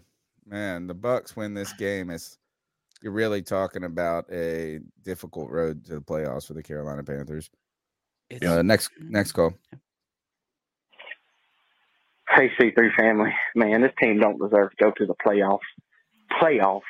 Playoffs. Playoffs? Man, there ain't no way we need to be in no playoffs. We can't play no better than this half-ass stuff we put on the field today. We need to go ahead and sit at the house. You know, I don't agree with a lot of things G-Baby says, but, uh, you know, he's right. We ain't got no business talking about no playoffs. Nobody from the N F C South should. We all suck. Also, y'all go follow me on uh, Twitter, Panther Fan twenty-two twenty-two. Everybody keep pounding. You know, we only got a few more games. This season will be over. We can look forward to the future. Peace. Yeah, that's one of these oh, games. Man, these are man. one of these gut chuck games. Like, and we got beat up, like Cody said, by our older brother today. Like, this wasn't um, just another team playing, like, so exceptional at, you know, where you got routed by Justin Herbert, or you got routed by Patrick Mahomes or something like that, and you were just clearly outmatched. Is like C K's been saying, is that the Panthers, we walked into this game believing it was realistic to win and believing that we had a real opportunity to win, and they just beat us up. Right. You know, it's like it's like a fight. You you fought. You fought hard, but they fought harder. And I don't mean like it's on an individual level. It's like we walked away bloody from this one. And it almost hurts more than just getting knocked out. Like, uh, it's like when you get knocked out, you don't remember it. This one, you walk away with snot, snuck, sucking up snot, a little embarrassed, a little manhood insulted. It was a gut check, a gut punch to this team. And one so much that we're sitting here talking about what this did for Wilks' discussion as coach. You know, I mean, right after the words of protect this bank, it's kind of like one of those moments where you see a guy in a video being like, well, step then, step. I'll beat your ass. And then the guy steps and then beats his ass. Yeah. And you're like, yeah, you should have just yeah. shut up, bro. Shouldn't have said nothing. Yeah. You called attention to yourself. Yeah, yeah, and then and no, but I mean, I like that he called. So I'm not saying he shouldn't have said it, but this was a game like we needed to muscle up and man up and win. Mm-hmm. We didn't, just didn't from the beginning. Whatever it was, they were ready to play today, and we weren't. Um, on all phases of the ball. Uh, kudos to the Steelers for stopping the run mm-hmm. and running the ball. And I think this uh, also goes to show this. If you just look around the league right now in the N F L, the fact that the Tampa Bay Buccaneers are up seventeen three right now, this almost shouldn't surprise us that the N F L doesn't work out as we expect it to work out, right? It's like you look at a team every time in the past, we go, oh, I feel like uh, we used to play the Saints a lot when they had a shitty offensive line. And we'd be like, oh, man, they gave up six sacks last week. Oh, we're going to eat on this. And our defensive front's like the best part of our game at that time. And then you walk into that week and you don't get any sacks. It's like, it's the N F L, man. You don't even know what's ever going to happen. Houston almost beat the Chiefs today. Dude, and yeah. After that game yesterday, like the Minnesota game yesterday, which, by the way, I've got to hand an apology to C K. You were right about the Vikings. I was wrong. I believe in the Vikings now. They are a better team than I thought they were. After the game yesterday, being down thirty-three nothing at halftime and winning thirty-nine thirty-six, anything's possible. That game ruined me for today. That's why I thought all day long, we can come back. We've got this. It can happen. I saw a thirty-three game, thirty-three point comeback yesterday. It can happen. Oh, no, nah, they ruined me yesterday, but uh, anything can happen, dude. Anything. Yeah, every week. Trevor Lawrence could throw four touchdowns. You never know. Yeah. Oh, I know. I've been telling y'all he could throw them Let's touchdowns. Say, Joe. Good evening, fellas. Um, I just wanted to say that, um, you know, there's a lot of people who um, thought we would win. I was one of them. Uh, my apologies. I thought our defense and I thought our defense would play better. I thought our running game was great. Um, I did notice that the R B package where we were, well, in, or not just the R B package, but there was a lot of plays in the last several weeks that we actually used extra offensive linemen as blockers, like as tight end blockers. We didn't do that at all today, period. So what's up, Ben McAdoo? Uh, but I also wanted to add something else. If you are a Panther fan and you find that through the last year or two, you are more happy when we lose than when we win, take your Panther card out and shred that bitch because you're not a fan. Is that harsh? Yes. Is that wrong? Could be, could be not. I don't really know you. But if you find yourself that you're more happy when we lose because you get to prove a point to somebody online, you really need to look yourself in the mirror or go find a dark room, sit down and ask yourself, are you really a Panther fan or are you just here for the conversation? But everybody have a great day. Have a great day. We're pulling fan cards now. Uh, yeah, uh, Drew said he ranted also. He added to his uh, numbers two oh seven. Said he came came through with a big rant. I mean, I, I hear you, Pickle. I mean, everybody, for a while, you got to understand people have been looking forward more to the draft than they do to the actual season. So they're thinking if there's better draft picks. Uh, I don't know, man. Everybody's gonna fan their own way. Yeah, but uh, yeah. I mean, I look, tend to agree. You should be depressed, man. You should be down right now. It's okay to be. This is the fun thing. If we all just spoke into an echo chamber, this would be boring. You right. know, yeah. It's like it's good to have a balance of voices, like ones that make us. I mean, and, and hell, it's a uh, you know, super. I actually am disappointed in Pickle there. I've been really entertained by a super angry Pickle recently. Like, he's been tripping people out on the Friday free-for-alls. He's been chipping out. He came, I felt like he came like he, he was even a little sobered by this moment. Reserved. I thought he was going to come strong. Hey, it was like the guys. I was cooking my con in one last time for a quick call. One thing I wanted to touch about is kind of just piggyback off uh, last week and everything. Uh, what's your guys' opinion now on Brian Burns? That's back-to-back big games and everything where I felt as if he's made a minimal impact. So, granted, yes, he is a great player. Um, I think he deserves to be paid at least top ten. I don't know about top five at this point, but I just want to get, I was just curious about what you guys are saying and everything. Since y'all are talking about the pass rush and everything, Brian Burns, Burns got zero rush throughout the entire game, really. So, what do y'all got to think about that? I mean, it's on you. I mean, he's he's backing up your point that you were making the other day that, that everybody was jumping onto your case for. So, I I don't know. Is he right? I don't know. I don't know. Like, uh, I think you have to have good players on a team, and uh, I I just feel like this is Brian Burns has been very good for us, um, and he's a player I'd rather have on our team than not have on our team. Um, it's just a question of uh, how elite are they? And I think that that question I raised earlier is who are the superstars on this team? The first person you guys started arguing about was J C Horn, not Brian Burns.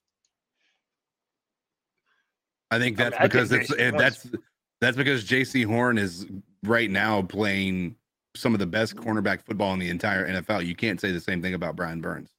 Yeah, well, you're, he's having his best season, and what people were just saying. The two can, can the two can exist at the same time, Tony. Like you're, mm-hmm. like you're, you're, you're. Just because we wanted to go to J C Horn doesn't mean that that's a, a a damnation on Brian Burns at the very beginning. I mean that that's not what we're saying. J C Horn was the first person because he's the best defensive player on our team. It doesn't mean Brian Burns isn't a great player either. That's no, like saying, saying that Thomas superstar. Davis was a bad. I'm not. No, I'm asking you about superstar, and I'm just saying it's interesting that we didn't say Brian let, Burns' let, name first. Let, let me ask you a question. If I we had started had the same conversations about superstars, and we had Cam Newton and, and Luke Kuechly on this team, and you decided because I decided to pick bring up Cam Newton instead of Luke, that that's an indictment on Luke. That's not true. That's just a that's a irrelevant. That's that's that you can't look at it that way. I, I think what the most important thing the caller said here was that it brings him to a more top ten player type pay in the league than a top five. Right. And I think that's honestly, maybe he's right. And and, and Tony, maybe that's that's kind of that's kind of uh, been my point. That's kind of leaning more towards what you're saying. Maybe he is just a top ten, not a top five guy right now. And maybe he is. You know, we'll see. And maybe he may, he may still in the season with sixteen sacks. Maybe that circumstance. You know, maybe yeah. that's because this game did not play to his skill set. No. So I don't yeah, really know if yeah. we, in fact, I don't really have a different opinion about Brian Burns today than I had last week. My opinions probably stayed about the same because how could he ultimately really be an X factor in a game where they just ran up the middle? Right. You know, I don't know if that like really has like today. I mean, I just, I guess there were a couple opportunities. There were some passing downs, Matt. Maybe we could have gotten, we could have done some different things that he could have stepped in. I just feel like, hey, if today, if the referendum today is more on the defense, it's on uh, the linebackers probably and that defensive yeah. tackle Agreed. Group not being able to just How stop long? Them from moving. They oh. rushed the ball six yards every play. It felt like right. they just rushed for six. How long are we gonna? How long are we gonna call out our linebacking corps? Years now, and that especially when you compare them to Panther linebackers, cores in our very recent past, this is found wanting. They are not good enough. We're, we are not. We're not fast enough. We're just not. Uh, we're not attacking gaps enough. This linebacking say, core is not. We, we need to upgrade it, and we need to do it big time. Yeah. I would say this linebacking core is the better one we've had in three years, but that's not saying much. And the only reason really? I'm saying that is because the linebacking cores in the previous years have been such li- liabilities in a way that we knew their names. Tired Whitehead, right? We had all like we would. I don't even know our our linebackers' names really, other mm-hmm. than Shaq Thompson and. And I guess you call Frankie Luvu a linebacker, but I feel like we play him a little bit more like everywhere. Uh, yeah. He was like Jeremy Chinn's rookie, rookie yeah. season. Yeah. I mean, he, I guess so. I guess like I, I know Luvu, I would say he's best then. I don't know. It's just meh. Do you think better defensive line play has made it so the linebackers necessarily don't have to be as good or we don't hear as much about the linebackers? That could be a good possibility too. But I don't even know if it's been great. Like, uh, and Ioannidis, his penalty today hurt us when he offsides. Um, he didn't have a good game today. I, Man, I, and that's you should probably thing. give him Ioannidis, a break because he just had a stroke. But you get what I'm saying? No, that was Anderson. That wasn't Ioannidis. Oh, that's right. You're right. It was Anderson. Yeah, that was Henry Anderson. But by, by, by the way, like the fact that Ioannidis is one of your starters is indi- is indicative of your problem. I'm not saying Ioannidis is a bad football player, but he's not a day one starter in the N F L. We need more help on the defensive line. We have to have it. We need more help on and our defense. And that's even if Brian Burns is great or not. And that's if that's whether that's regardless of how great or not right. Brian Burns is. You can't like is you like he just can't thrive. That unit just needs to be stronger. And I think Derek Brown is not the problem at all. Not at all. And uh, so I'm excited about Derek Brown as a player on this team, but we're going to have to just get bigger and stronger up there. And you're right. He needs some help on the other side of it. Another edge rusher. And they just need to be a strong. They don't even have to be the best in the world. If you could get an eight sack guy on the other side of Brian Burns, I think that that would be what you need to have to get Brian Burns to reach the stratosphere. At this point, I almost want another defensive tackle more than I want another defensive end. Like, just straight up, like another beast in the middle on the other side of. Guys, of, we're getting uh, old. Is, is there a guy in the draft out there like that, though, that, that you can think of? Well, I mean, the big name is yeah, Jalen Carter out of Georgia. The Georgia guy. I mean, they, But they, they've got a few, get. But again, we're probably not going to be picking high enough for. No, we're going to be picking like probably fifteen to twenty, to be truly honest with you. Oh, yeah. You know um, who I wanted? Another Georgia defensive tackle. He was playing fucking awesome for the Eagles. He just got hurt. He got hurt this year after having like who? the best. God, what was his name? He got. Who? Remember, I kept talking. It was he draft. He got drafted last oh, year. Jordan, by, da- Jordan Davis. Jordan yeah, Davis. The one from that last guy, year. And he was just eating, and then he got hurt. He hurt his ankle or something. Yeah, but he went to Mallet Creek, Highville High School. Yeah. All right. Next go. This is me, Sea Dogs, nineteen eighty-three. Sea Dogs. What up, C? Even though we lost today, still a wonderful day. Uh, I don't feel bad in any way about this loss today because Ben McAdoo is our offensive coordinator. You know, I want to see the Steve Wilks can do his own offensive coordinator and at least Matt Corral or Sam Darnold, you know. But uh, there's no need to be upset about today's game, you know. Ben McAdoo just is not exotic, you know, for play calling and everything. T-Dog has turned into Snoop Dogg. I just I'm confused can't believe that many points. It's just super chill about it. You know, everything. The only thing I'm disappointed in is some of the plays down defense. They had got them Brian Burns and fucking coverage.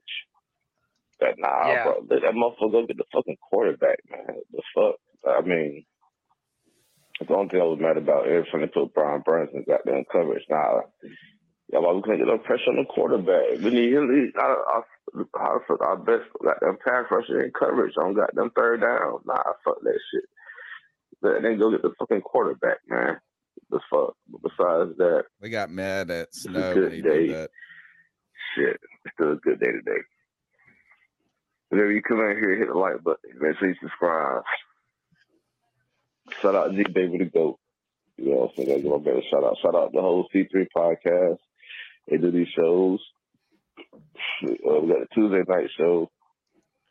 We got a uh, free fall on Friday. Then we got a game simulation last night and everything. But uh, it could be with a family film, way more important stuff. But they always put on great content. But anyways, everybody have a great day today. Like and subscribe. Keep pounding. Sea Dog, man. Mm, uh, great. great dude. Great. Dude. He is. Has G Baby um, called in today?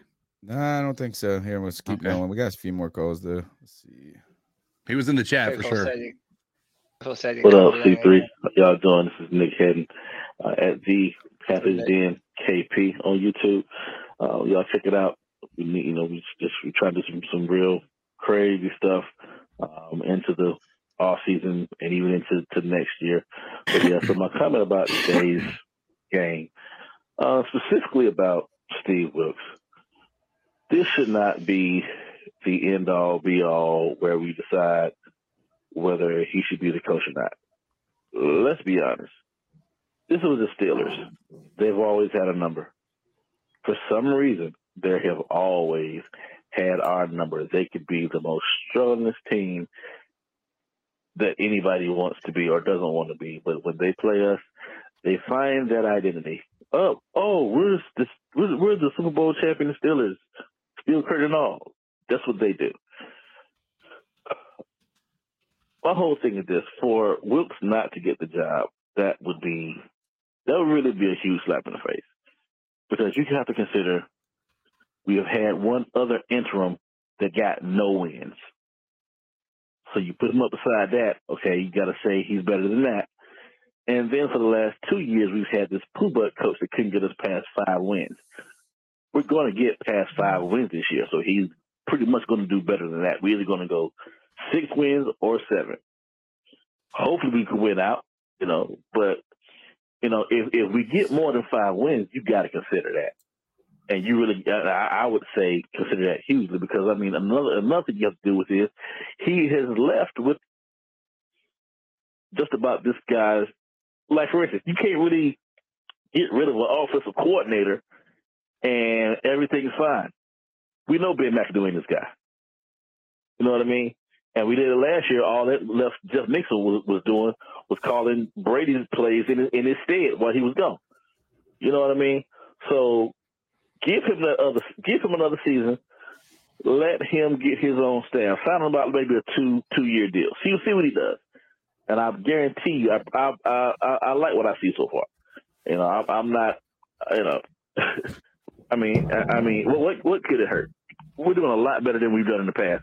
I mean, we still have some type of hope that we definitely didn't have last year, and we definitely didn't have a few weeks ago. Y'all keep pounding. Peace. I mean, look, I feel like I'm always dominating them. I don't want to over-dominate the mic. I have a real opinion on this. Is that do it? Well, my position on field goal kickers over this of the podcast and the and people they get mad at me a lot of times when I do this is that that you know a kicker misses a field goal at the end of the game, and you say they lost the game for us. I like to phrase it as this: is they didn't win the game. They had the moment that they could have gone out and been the hero. Mm-hmm. They had the opportunity to win. So they didn't lose the game for us. They didn't win it. And I think that right now, Steve Wilks hasn't won the job. He hasn't lost it. And like, I agree with the caller. Like, look, he's in a bad, you know, he's taken over. He's done some really good things where last week I thought, he was kicking the field goal. He kicked the field goal at the end of last week and made the field goal. This week, he missed the field goal. Like it was an opportunity to win for him to step closer into that job. The scary thing I have about that idea of just give him another season is doesn't that just kind of put you into a perpetual cycle of not really giving anybody real faith anyway? Like I feel like what if he didn't have a good season last year, but you go, hey, he didn't have any play. You know, like, are you just yeah. in the same conversation each year of saying, um, well, you know, we didn't give him enough time. We didn't give him enough time. So I just want to believe in the guy we hire.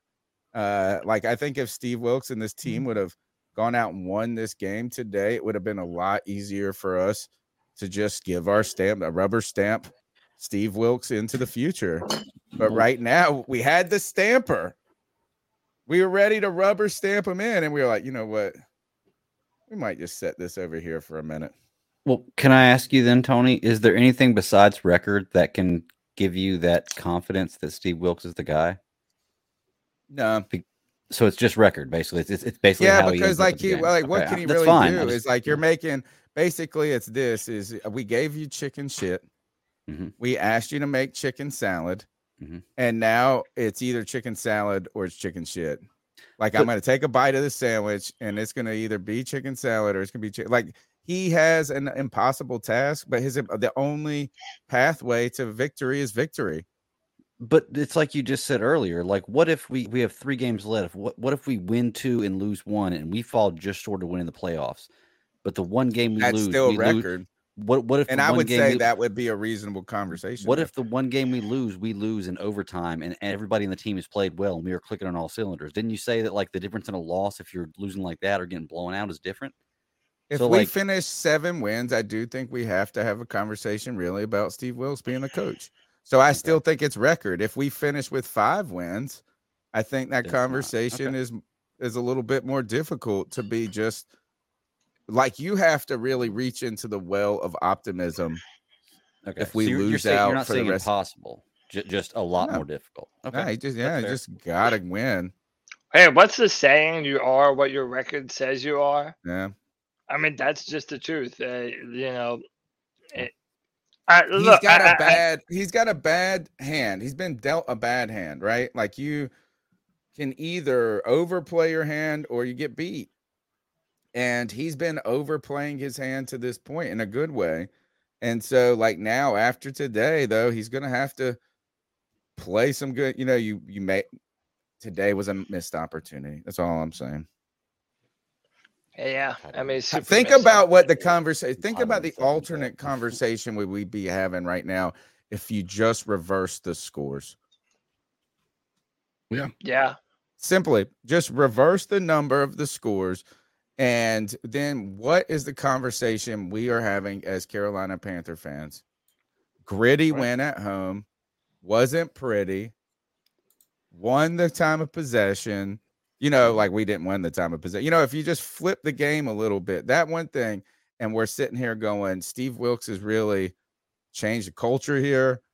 Uh, he's got these players believing in themselves. And we're really thinking not only is this team slated to win the division, but really potentially make some noise in the playoffs. Yo, and Joe we Burrow. Are not having that conversation right now. Joe Burrow just got sacked for like forty-five yards. Jeez. All right, let's go to the next call. Hey, C three. This is nine one zero Panther fan, a k a. Kyle. Um, calling from Wilmington. Uh, love the show. Obviously, very disappointing loss today. Um, I don't know what else to say about it, you know, other than it was just fucking disappointing. Um, as far as like y'all are talking about coordinators and stuff, like, I mean, if we can get a coordinator that doesn't call plays, that has Sam Darnold throwing behind the line of scrimmage or running for it when he shouldn't clearly, or giving him at least the option to make his own fucking decision. Cause we know he can't do that. Like, I don't, I don't know, but defense, uh, I don't know. Hopefully they show up next week. All right. Love y'all. Send, uh, keep pounding. Subscribe. Like. Keep on putting out that wonderful content, guys. And thank you so much. It's Appreciate glad you, brother. You, we need to hear that you guys enjoy the show. It gives us more energy to keep going, especially in difficult circumstances and times. Uh, God, I just had something cool to say about this team, and then I lost it. Uh, next call. So it's J J back real quick. Uh, I just want to say, uh, shout out D J Moore. This man finally got above four touchdowns in his season, yeah. in his career. It don't, it don't need to. Oh, it don't we need have to, to talk about that. Took until you're five, you know. Oh, yeah. Baby step. No, I'm playing. But I love D J. My favorite player. Damn right, I made a call just for him. Shout out D J Moore. God, we all know it. Love him. Keep pounding. Keep pounding. Can we talk about that? To uh, yeah. Early in this game, Sam Darnold and D J Moore made one of the most beautiful throw catch combos I've ever for the Carolina Panthers. That was freaking incredible. Sam rolls out to the right. He's evading pressure, runs all the way to to the sideline, throws a B B to the bottom right pylon. And D J Moore gets his hands on it, feet in bounds, touchdown. That was absolutely beautiful. It was an incredible uh, throw by Sam Darnold. I think it was an even better catch by D J Moore.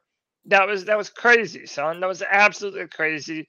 I think D J Moore continues to show that he's a receiver. We just need to get a full season with a consistent quarterback that can get him the ball in the right kind of way, and D J Moore is going to thrive. Another thing that I took from this game, guys, T J Moore, his, I mean, uh, uh, Terrace Marshall Junior, his stock goes up and up every week, and every up week. and up, and we forget that this guy ran a low four four at the combine, like a four four two or something like that.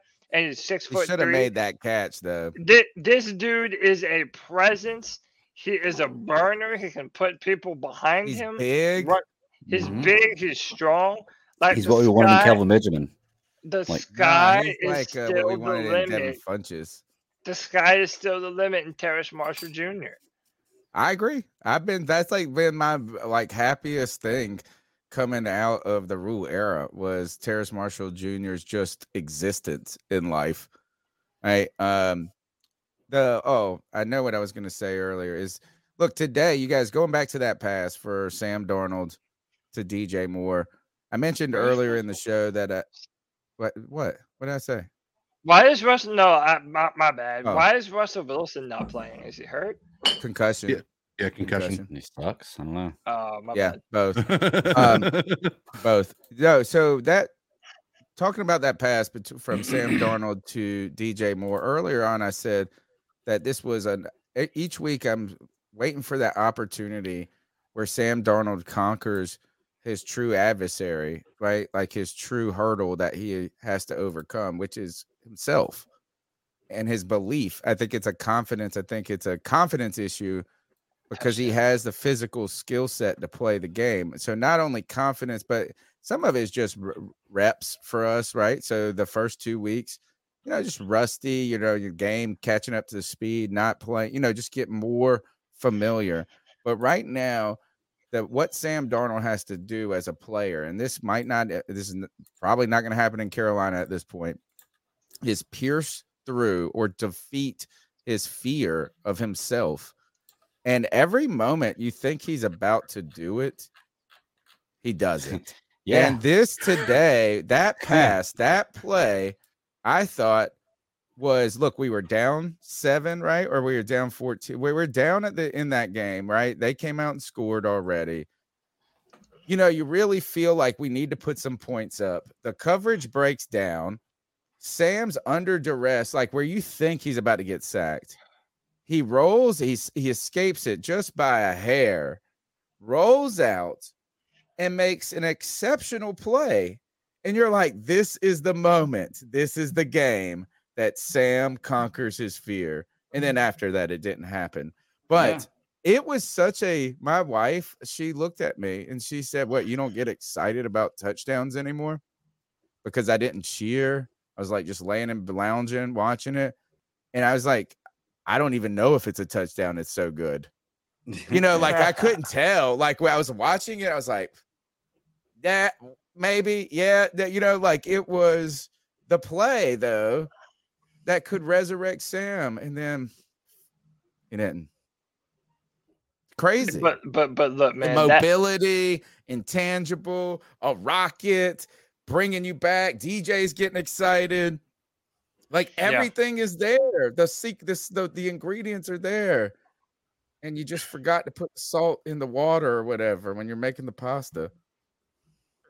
Yeah, uh, by the way, the Bengals scored a touchdown. They failed to get the two-point conversion. So it's yeah. uh twelve to seventeen Tampa Bay. So that I don't play, know. man. That play. Just need a couple more of those. Yeah, just a couple amazing. more of those, and you're right. Look, is and, and going back to Sam Darnold, be I don't want to hear the Baker Mayfield I, right now. Is that Sam Darnold to me has outplayed every quarterback on this team?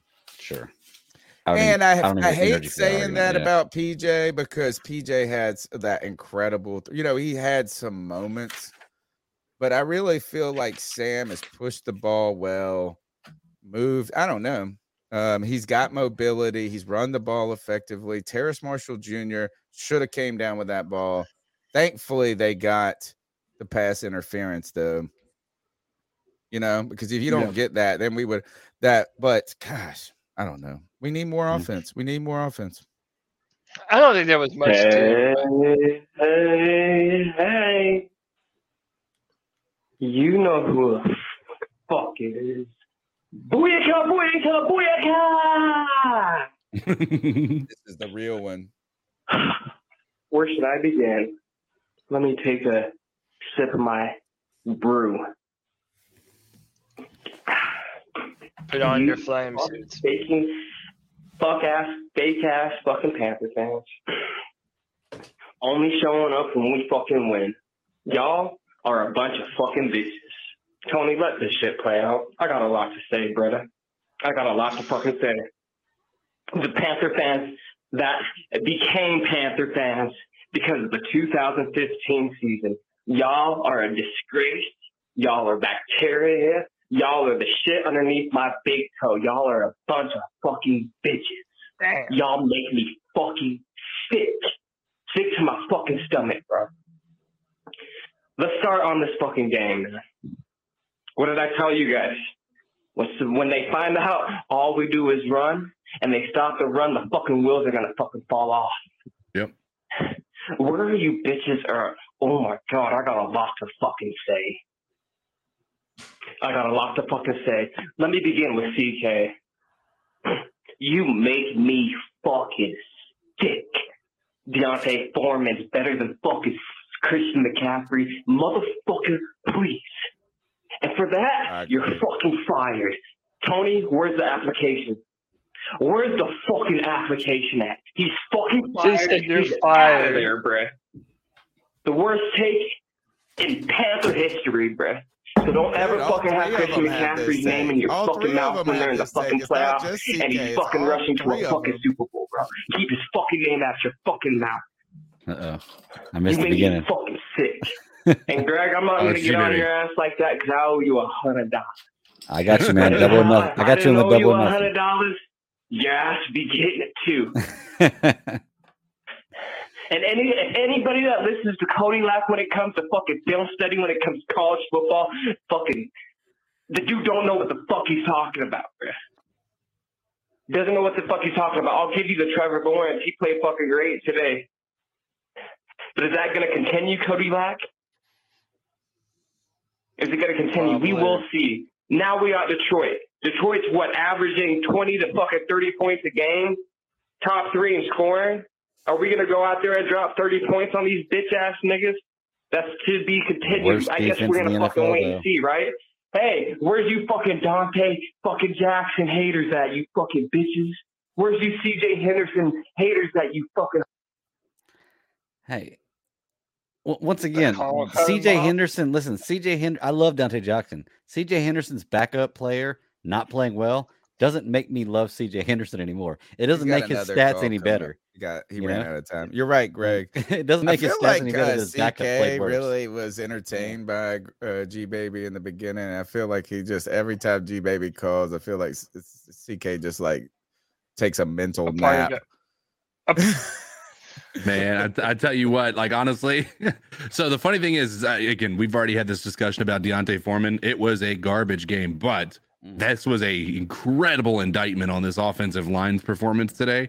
Um, and the fact that exactly what G-Baby said, when they sold out to stop the run, we did it. Now, at the end of the day, I said last week and this week that there was a bit of a dip, and I've even acknowledged that uh, that Christian McCaffrey's had an incredible uh, an incredible few weeks there uh, with the 49ers. But as a pure rusher with oh, this gosh. year's hold on, hold on, hold on, with a as the as a pure just a rushing ru- running back up until that point. Diontae Foreman had better numbers with the exact same offensive line. That was my argument from the get-go. And it, when you looked and seen what um, what Christian McCaffrey was doing, he was not running the ball well. And the funny thing is, is when you start running the ball more, these guys get more yards, right? Well, how many times did Diontae Foreman get the ball today?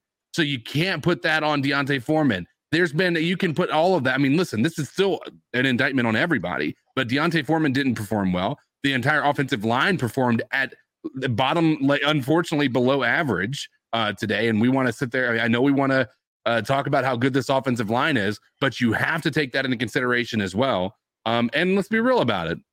They're out of their minds, G-Baby. All three of them. I'm with G-Baby on this one. Bro, we don't even have mind. to relive. No, how well, about this? Is there, is there, you were stopping me and Greg from doing the Sam Baker thing. No, I got to stop Foreman C M C thing. That, this is a yeah, dead end I don't want to relitigate. We're not relitigating yeah. it. We're not relitigating. Right. I'm just saying it's not fair for G-Baby to only call out C K when all three of these guys on the panel with me. I can't I fire everybody. On something though, right? What if I fired all like, of you right now? It would just be listening to me. And then this show would go down, down in flames. I can't carry the load like C M C could if he was. Oh wow! No, let's go to the next. Daddy Boy toy if you did that. You know? I don't know where I was cut off at, but this shall continue. A lot of y'all are a bunch of bitches. And that's called how I see it. I love it, man. I do too. Now we got to go. What is that game here in Carolina? It don't matter, bro. Our fans don't fucking show up. Our fans that's don't true. show up, y'all. Oh my god. Y'all made me fucking sick. Cam, I, I just, I'm so fucking heartbroken because everything that has led up to this point has been just a fucking nightmare to me. It's been genuinely a fucking nightmare. And the way we treated, in my opinion, the greatest Panther of all time, Cam Newton, yeah. and for us to be in this position, it's just... He's not wrong, bro. At that point, yeah. It's, it's really sad. And Brian Burns, you fucking hoe. You fucking made me sick as well. What do you do, bro? Can someone on the panel tell me what does Brian Burns do besides get outshined by fucking T J Watt and fucking Bank of America? Who was that Dude, other T J, guy? T J Watt wrecked that, that a fucking game. game. Mm. That's what a yeah, elite pass rusher looks like. Highsmith being someone that can take right. over the fucking game the entire game. But y'all want to turn around and pay this light in the ass three, four defensive end that's not even in the right scheme. Dude, Brian Burns, we don't even put him in the right scheme. He's not even in the right scheme, bro. Brian Burns, go eat some fucking meat. Gain some or fucking weight, you bro. You're in the N F L. God damn. Getting pushed around like a bitch by tight ends, bro. But you want to come over here and you're going to come turn to me and ask for a fucking bag, bro? You got, what, ten and a half, eleven sacks? You know what? Brian Burns is no better than Mario fucking Addison. You heard it here first. Go pull up Mario Addison's fucking stats. Mario Addison was a better football player than fucking Brian Burns, bro. Go pull up the fucking stats. And let me get back at Cody Lack for shitting on fucking J- James Bradberry. C K, I've been shitting on you, but right now I need you to shit on him. For that dumb shit. Shitting on James Bradberry. What the fuck is wrong with you? A motherfucker that shut down the N F C South his entire ten-year career, including his rookie fucking season, bro. Yeah, right. I love James I got, Bradberry. I'm coming out, you baby pickle. Where the fuck are you at? Mm-hmm. J D, living over in heaven, Hawaii. Where the fuck are you at, bro? G-Baby's like fighting with your wife. Man, you know who the fuck this is, and I'm calling back. Um, G-Baby is like fighting with your wife. That's what I say is uh, that I want to remind, he said that James Bradberry stopped all the N F C South. I don't know if you guys do remember, which I'm a James Bradberry fan. Mm-hmm. Um, I don't think he's a guy that can do it by himself. I think he's a great dude to have as part of your unit. If you guys remember, it was the twenties, the game that Cam's shoulder got destroyed. Against Pittsburgh, right? yeah. Yeah, you know that yeah. uh, that they came out. We came out and scored an early touchdown we in that game. In that. Christian McCaffrey yeah. came out, ran the ball down. Then they scored, I think, or something. But then we get the ball back, and this is where Cam threw this, like, stupid, crazy. He did a pick six. Uh, he was going like he was getting sacked. He threw it up. They did a pick six. So we get the ball back, though, because they scored. Deep in our zone, he throw. Uh, no, they threw like a Juju Smith-Schuster had like a ninety-six-yard touchdown on, yeah, on right. James Bradberry because he blew the cut. Like he just missed. He just like misread everything. So it's just interesting how the Pittsburgh game brings back these memories. But the reason I say that G-Baby is like arguing your with your wife is every time I get in an argument with my wife over something that I've done wrong. Which is a lot of times. She then, though, brings back the past wrongs. Yeah. That I've already, we've already made up for. You've either already won or lost that fight. Right. Yeah. Like, we've already had those moments. Like, and we've fought and we've gotten through it. We've did our mea culpas. But I got to apologize now for an apology that I've already made fifteen years ago. And I mean, like, and we're going, she goes deep into the well, bro. She'll be like this, receipts. You know, I'm like, wait, we've already worked through that. And that's where the Cam part is. Going yeah. back to Cam Newton in this call right here. You know, that's just, that's just, I guess, what we're going to do until we don't, until we have a quarterback. Well, and, you know, part of his call, too, was talking about the the Watt and Burns thing. And and he does raise a good point. Yeah. The caller earlier said that, that we brought up, that, like, you know, Watt is that guy that's the top three to five player in the N F L. This right here was Watt versus Burns, and Burns didn't show up like Watt did. So maybe Burns, like I said, is maybe just top ten. He's a good guy. I maybe see that's uh, by the way level. the whole time. You know? By the way, uh, I haven't I haven't updated. The Bengals are up three points on Tampa Bay. Yeah, just scored. All right, here we go. Uh, all right, this is Drew. I don't call in very much, but I have to call in and talk about this. I'm sorry. Nick, six games, six Nick. losses. Stay out of Bank of America. Stay away from Panthers games. Watch them at home on T V. As far as the rest of these Panther fans go, I'm sorry. I am sick and tired of these unrealistic expectations that you so-called have.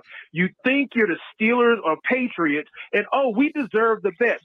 Quit looking for the next big thing. You've got a good head coach in Steve Wilks. Let the man do his thing and and really just absolutely try to build this team the way it needs to be built. My son is sitting here wanting to talk on the phone too, and I can't let him talk right now, but I'm sorry. He had to sit there and watch this trash of a game today at three years old, and I'm sorry. It's ridiculous.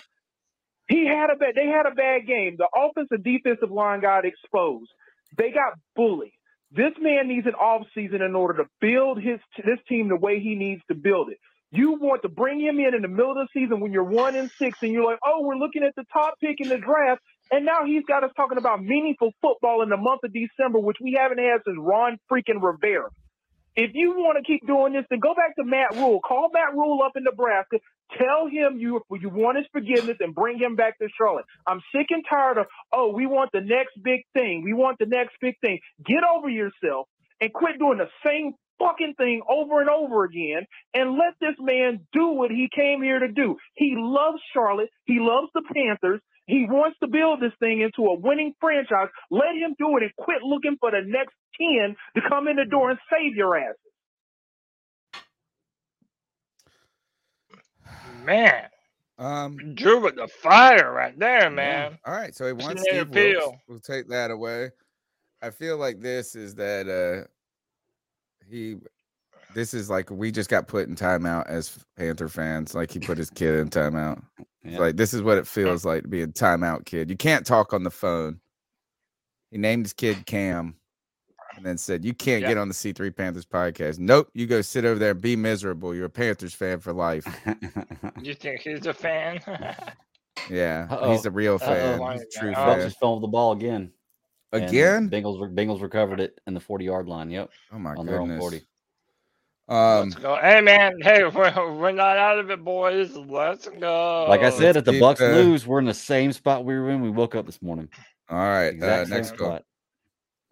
Last call. Can we please put Jeremy Chinn back at fucking linebacker? I've been saying this, dude. Steve Wilks, you said he has the potential to be a Hall of Fame All-Pro safety. I don't know if you said Hall of Fame, but you said All-Pro. Can we please put Jeremy Chinn back at fucking outside linebacker, G? Please. That's all I'm asking.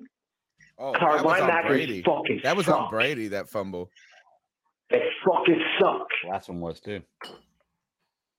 Can we put him close to the line so he can fucking make plays like he did the year before?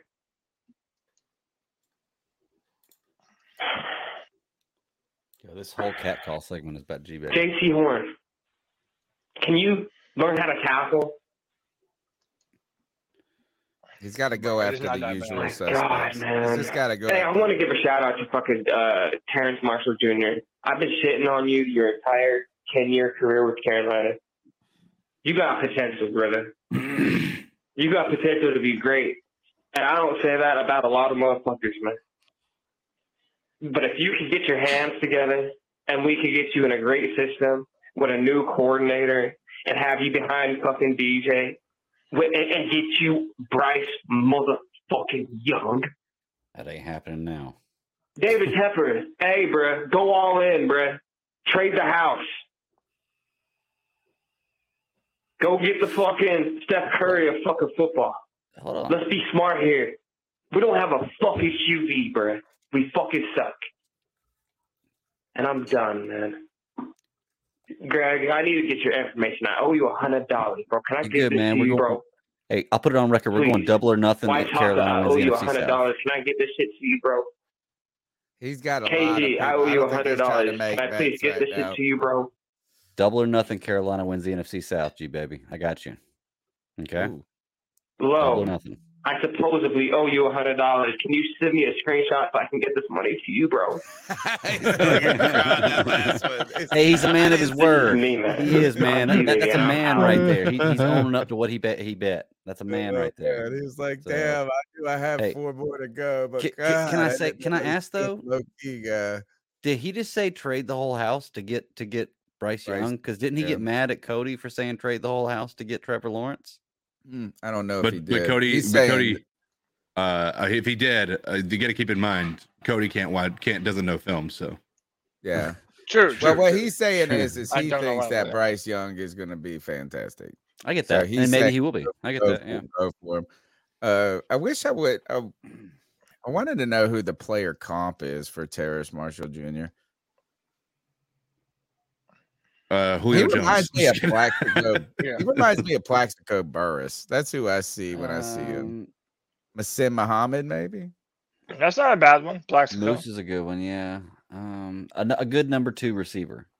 About that. Yeah, yeah, Plaxico is the one. Plaxico is the one that shot himself in the leg while sitting yeah. in the booth. Plax Plax had some bad moments, man, but he was fucking awesome, dude. He was really good at football. He has two bad moments. The one is coming out of the club. He was, and you're in New York, you can't have handguns on your person at all, I don't think. Like, there's no legal way for you to be in the club with a gun. And uh, he was walking down the steps, and it fell down his sweatpants and went off and shut his. That's how I heard it was. And then the uh, the somebody, and then the other one is he was famously he had this big catch, his first catch in the N F L. It's like a big time thirty yard catch or something. You know what I'm saying? And he gets up and does the first down and nobody had touched him. So he just left the ball because he's used to playing college football where you're down because he caught the ball and bumped and like stumbled. And so he gets up and celebrates it. And then they take the football and run it back. That was like, so Plaxico has these two bonehead moments that many people think represent what he truly was behind the eyeballs or between the ears. Um, so, but I always love Plaxico Burress. Also yeah, played for the Steelers. Hey, you guys, this is me, uh, Daryl Hardy. From... What? Everybody's wanting to. Uh, everybody's threatening to call in and leave three calls because uh, oh, G-Baby did. G-Baby, yeah.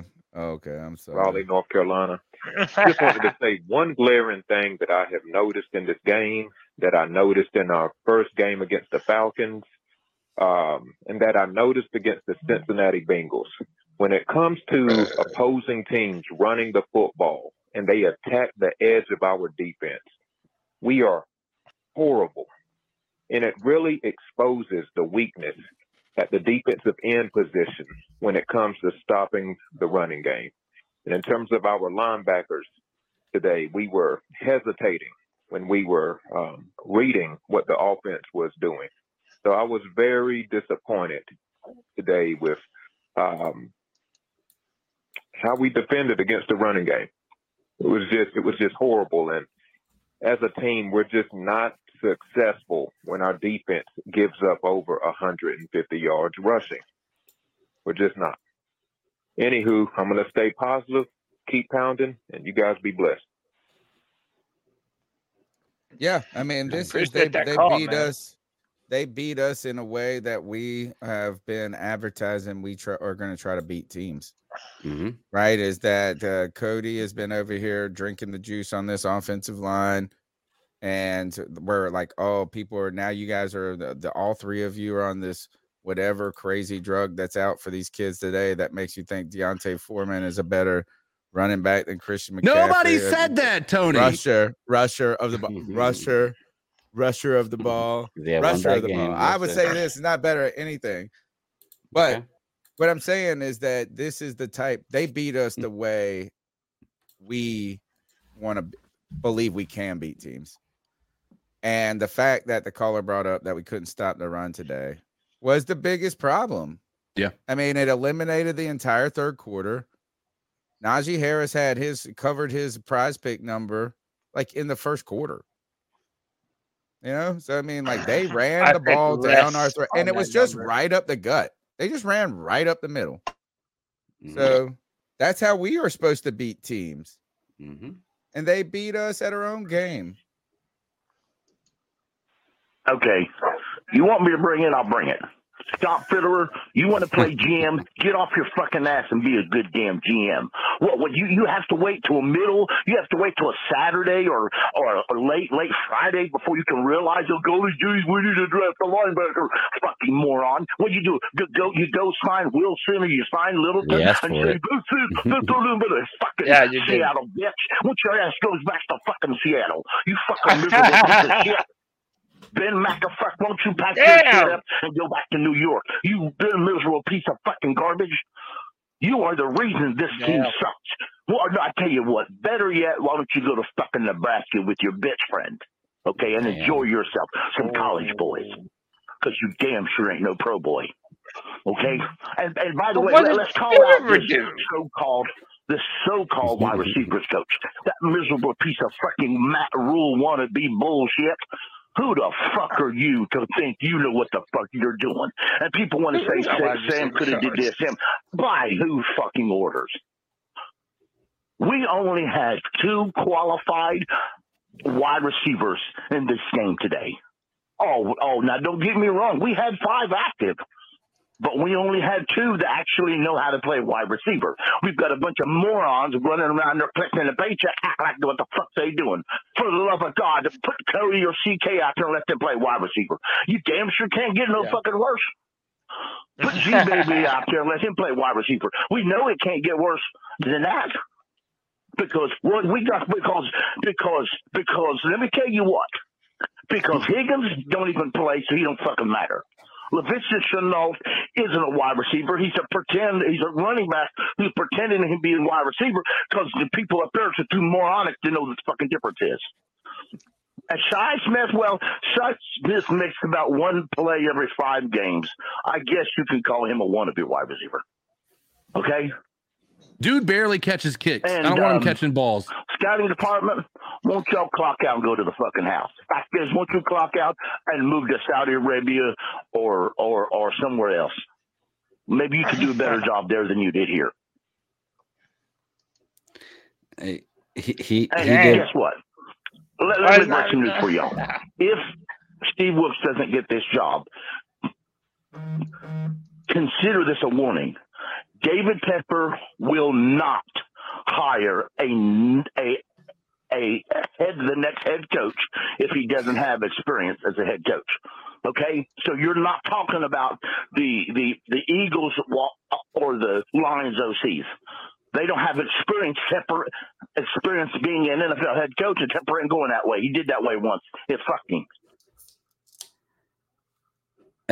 In the middle of that call, Pickle did what I do all the time, where he's so angry or so passionate about something that you lose track of what you're what you're angry about.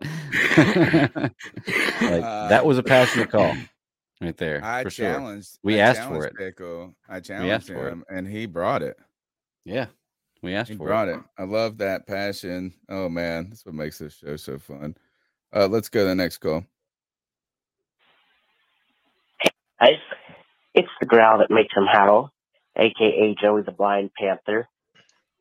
feeling much better. Uh, Good to hear. Actually went to this game today, and I really, I came away thinking that, like, we lost because, not because we were bad. We didn't look dumb. We didn't look like, oh my God, we really suck. Yeah, it wasn't like the Bengals game or the Ravens game.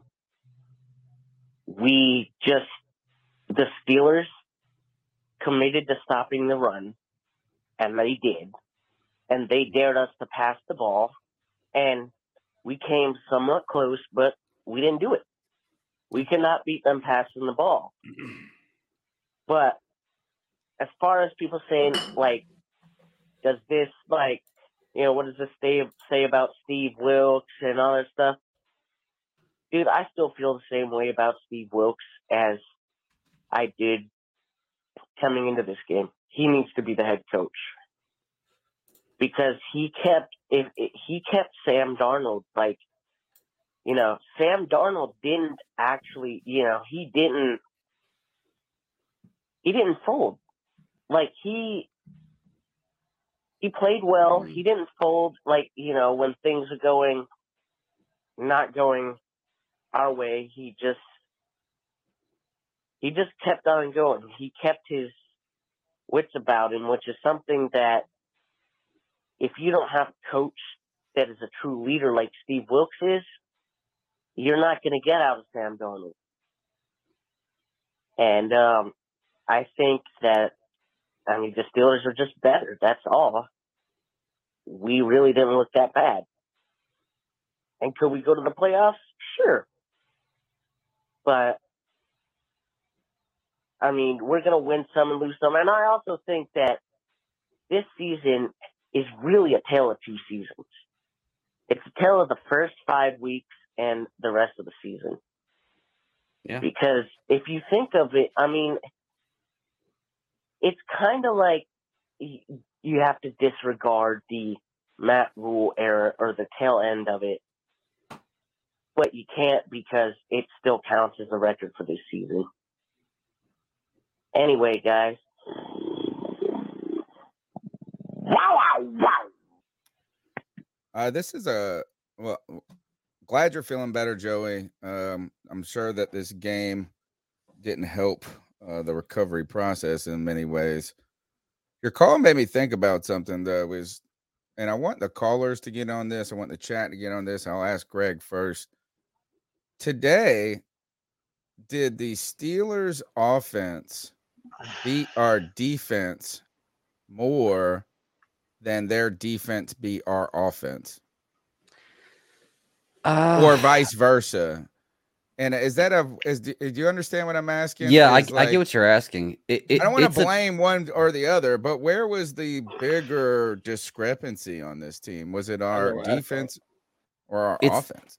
It's a tough answer because honestly, our offense didn't play that bad. Our offense didn't play that bad, but they didn't play very well either. But their offense also was like eleven for fourteen on third down, which is insane. Like, if you're going to win a game, you're going to – third down is where you're going to win the games, like your third down yeah. plays. They were eleven for fourteen, I think, something like that. That's nuts. So, honestly, if I had to vote right now, if you put a gun to my head, I'd probably say our, their offense beat our defense worse than their defense. I think that's offense. The answer. Yeah. Yeah. Chat room agrees. How um, do you feel, Cody? Because I would point to this is that they won the time of possession, and time mm-hmm. of possession is won by your offense. Yep. They had a big right? twenty, twenty play um, drive. They had a seventy-five percent third down efficiency rate. Yeah. You know, that's an offense beating a defense. Um, you are and preparing. It really, well, and, and it just prevented our offense from having a chance to be an offense. We didn't run any yeah. plays, man. We ran thirty-three plays the whole right. game or something like that. Look, like Doctor Rosen says, they took an entire quarter from us. If they do that, the only answer to this question is defense. The defense yeah. lost the game for us today. The offense was doing enough to put us in position. Now, if you want to say they didn't punch it in, yeah, that's a great question. I think the play calling was not good. Right. But when your defense uh, allows the opposing offense to have the ball for the entire third quarter, Mm-hmm. You were an abject failure on defense, and that's absolutely unacceptable. Mm-hmm. Um, Let me see. How do you t- look up just the wanna, number of plays that we had? Well, this. Uh, so we had I wanted to ask a question real quick because it just seems weird to me. So I, we were watching this in the man cave, and we saw at the end of the third quarter, that big long drive, that dude came into the huddle that was fucking weird as shit. Um, it was whatever it was. And uh, I don't know if that was the same one, but nonetheless, they you were, mean the Steeler player that yeah, ran over to the huddle? No, wait, I'm thinking about a different part. That was different. Uh, but yeah, th- there was one where he had uh, he taunting, taunting Jeremy Chinn. Um, they had gotten down to the eight yard oh, line. He Diontae. got up and he stood over top. Yeah. Oh yeah, um, bring and, this up, C K. Yeah, definitely. And it was a fifteen-yard penalty, right? So mm-hmm. it took them back to the twenty-second, twenty, uh, twenty-two-yard line. Um, my issue is, is when he was at the eight-yard line, that's first and uh, first and goal from the eight, right? Mm-hmm. He got the penalty after he was accomplishing the first and goal from the eight. The fifteen-yard penalty should be assessed from there, and it should be first and goal from the twenty-two-yard line. Yep. They gave them a first and ten from there. Am I mm-hmm. wrong in that the assessment? That seems like a pretty logical thing for any position of that, because a first and goal, a first and goal, or from the twenty-two is a much bigger pin punishment than a first and ten from the twenty-two. Like that just seems absolutely asinine. Um, does that not seem like a bit of a problem? Or if that's the way the rules are written, that's absolutely ridiculous. I think you're one hundred percent right. You brought this up in the man cave, like you said, and, and I didn't think about it at first, but yeah, I, I think you're right completely. And that changed the whole aspect of it. Because you're right, first and twenty-two, first and goal from the twenty-two is way different than first and ten from the twenty-two. It's like a totally different ballgame. Uh, it it made a huge difference, and I can't believe nobody else said anything about it. Like, unless you're wrong or we're wrong, because I'm agreeing with you, so I'm going to say we're wrong. Um, I don't know why it wasn't like that, because it, it it it's a big deal. I did, well, you know, if we were being overreactionary by saying, oh, Steve Wilks is the guy, that's the head coach. If that was overreactionary, I just want to put it out there that I don't think any of us on this podcast are, are going the other direction and being overreactionary to this loss. That now that means because we lost, Steve Wilks is no longer the man for the job. Oh, yeah, and I, I don't, don't, think I don't that, feel like I'm in that yeah, camp at none all. Of us, none, none of us do. Um, I, I think that he, he still does a lot of things that the Panthers could use a lot more from. And I would you, actually, I would. Go ahead. No, I was going to say, if you give him another opportunity to build this team the way that he wants to next year, it might not be a bad thing for us. But what I will say, and this is just being fair, it, it, it, it can't be one of those things where regardless of what happens, we give him the job. He has to have a good performance sure. down the stretch. I think not not get blown out, be competitive. It, it's time to be a competitive football team. And if he doesn't do that, I think it's going to be hard to retain him. I think one of the things that maybe today makes me wonder more about is if Steve Wilks comes as in the head coach, will Al Holcomb be the defensive coordinator? You know, I'm going to start thinking about the, these guys have to uh, – Holcomb's got to prove a lot too. If Steve Wilks is going to go and filled out his – I don't think Ben McAdoo is going to be the coordinator. You know, I mean, and this defense is going to have to play better to the end of the year for me to say, man, I feel good about Wilks just assembling the guys, his his guys, and Al Holcomb being his dude. Yeah. Oh, he's, Tom Brady just Tom Brady just threw an interception. The there's Bengals still eleven minutes. There's still twelve minutes left, but yeah, it's looking pretty good for. Wow, him. dude! I can't believe hey, that we're, he's that done. He's turned the ball today, over a ton this year. Even Tony, after today, we're still alive in this, man. You were asking earlier. Uh, total plays: Pittsburgh sixty-eight, Carolina forty-three, Pittsburgh three hundred twenty-five yards, Carolina two hundred nine, Pittsburgh twenty-two first downs, Carolina twelve.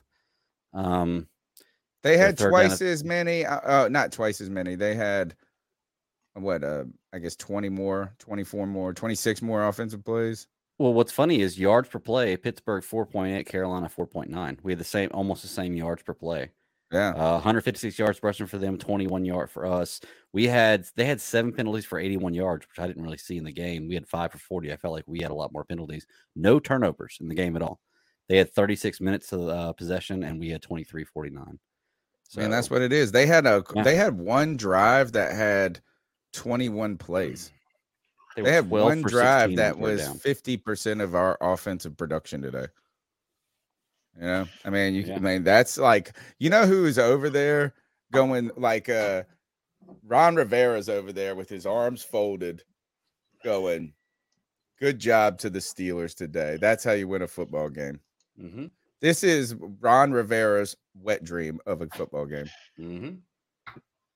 That's how you beat teams, yeah. man. It's like, oh, the only way we could have been better is if we took two quarters away from them motherfuckers.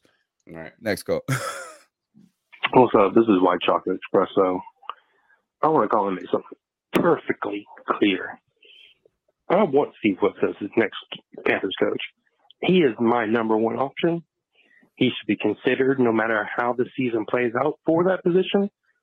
But to say locked, sealed, nothing can go wrong, he should automatically get this job. Get the fuck out of here. Get the fuck out of here. That's like, you know, if Matt Rhule, it was like a bad girlfriend who doesn't put out. Like, she just doesn't put out whatsoever. And for two and a half years, we've had blue balls. And we finally broke up with her. And we hook up with this chick, Steve Wilks, and she puts out. And now we're ready to go out and buy a fucking diamond ring for her. Yeah, you found the girl who watched porn with you. Give it some time. Interview your candidates. And then decide. Steve Wilks is still my number one choice. If he goes three, he, if he wins three to four games this year, for the rest of the year, I'll say lock it in. But if he loses out, I'm still considering him, but he's probably not my number one option. Sorry, not sorry. If Jim Harbaugh wants to come here, I don't care if you say, oh, Carolina's a top head coaching job. Nobody wants to come to Carolina. Ooh, I Bullshit. Want this is the N F L. This is not college football. Which one? It's a head coaching job. You pay. Tepper will pay. Trust me. He, you've seen it. He will pay. But to me, Steve Wilks is still my number one option. If the season ends with us going undefeated, stamp it. If it doesn't, I'm not going to put a stamp to it, but I'm still not going to not hire him. But to say, oh, I won't even consider Jim Harbaugh or John Harbaugh. I don't care. When I can't ever get him right. I just call him Harbaugh. Yeah. Like, no, you consider it. You're not going to shut the resume up.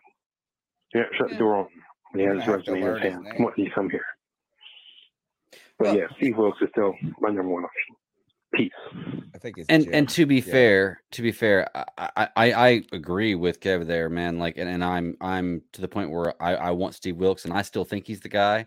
Um, but it's almost not fair to not even look at other people, right? Isn't that kind of the point? Like, you just got to look at other people. It would have been a lot. Uh, well, yeah, you have to do that no matter yeah, what. Yeah, that's kind of but the point, right? Of the rule. You've got to look at other people. Harder had he won yeah. today, Wilks. You know, he had the opportunity to kick the game-winning field goal, and he didn't. So the application's getting harder. Uh, Harbaugh is an interesting character. I mean, I am intrigued by this idea. I, mean, I mentioned his name several times in the past.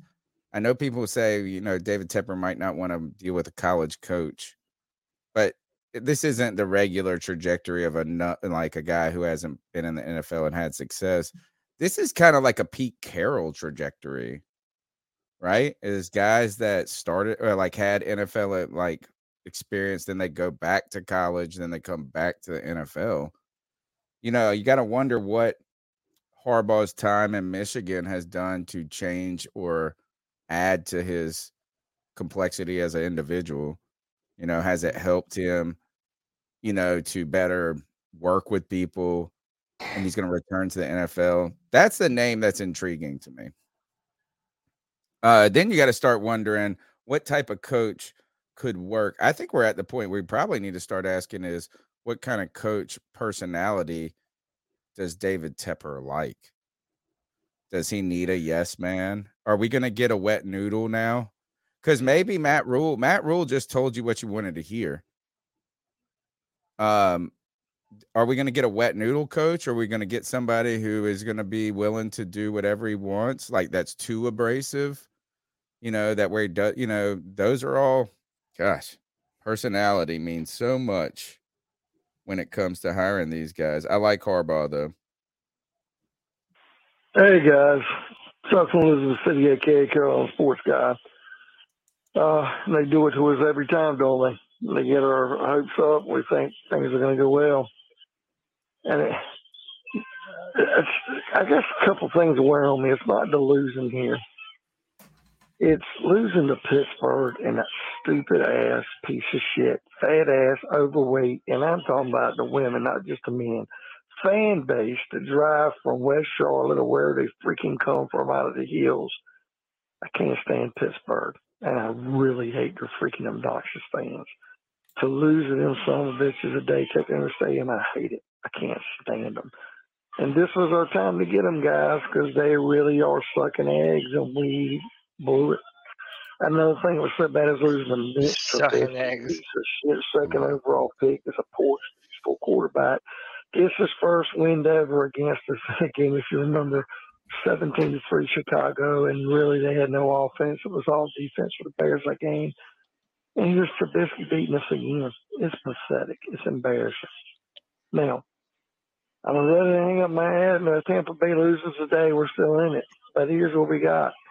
What I want to see, this is really going to determine to me if Wilks gets his job, what he does against Detroit. Detroit's hot, and Detroit's playing well. If we lay an egg against Detroit, no matter what else happens, maybe Wilks ain't the guy.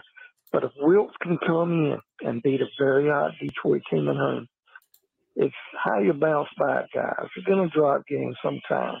If he can win against Detroit and put us on par to play Tampa Bay in the next and last game for a shot at the division, I can still believe.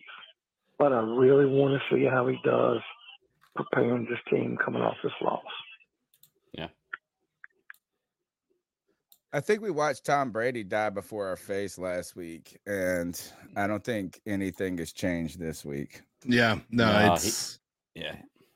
Like it's uh if you guys saw this last play, and well, not last, I mean, who knows where y'all's feet are at, but uh it set up the third and seven, it was second and seven deep.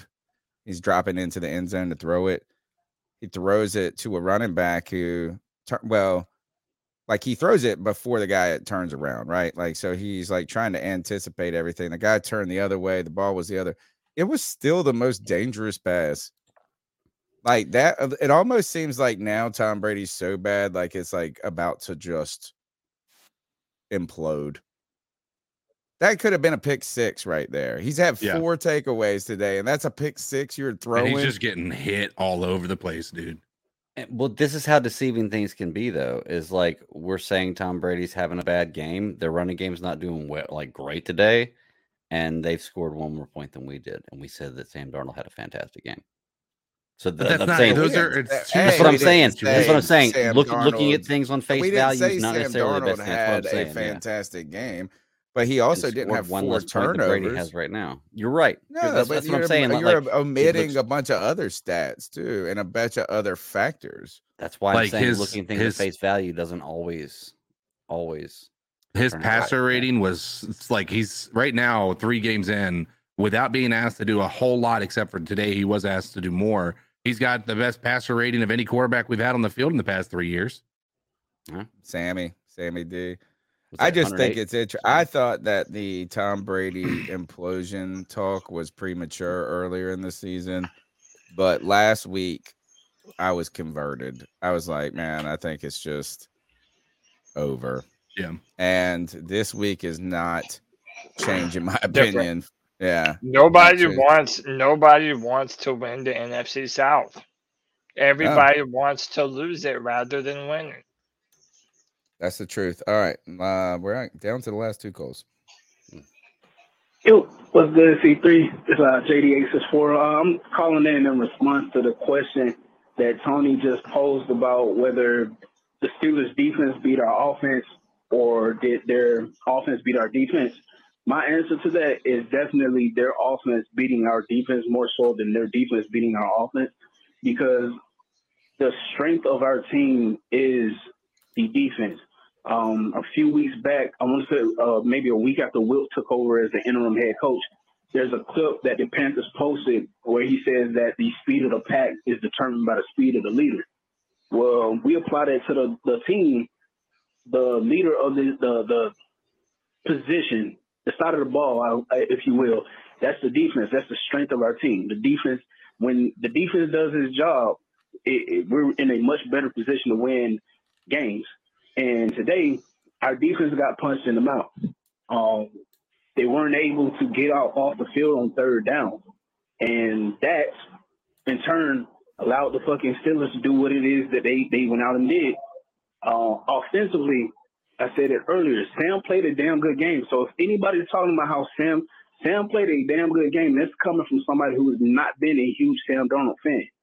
Um, I said it previously. I believe, talk all the shit you want about McAdoo.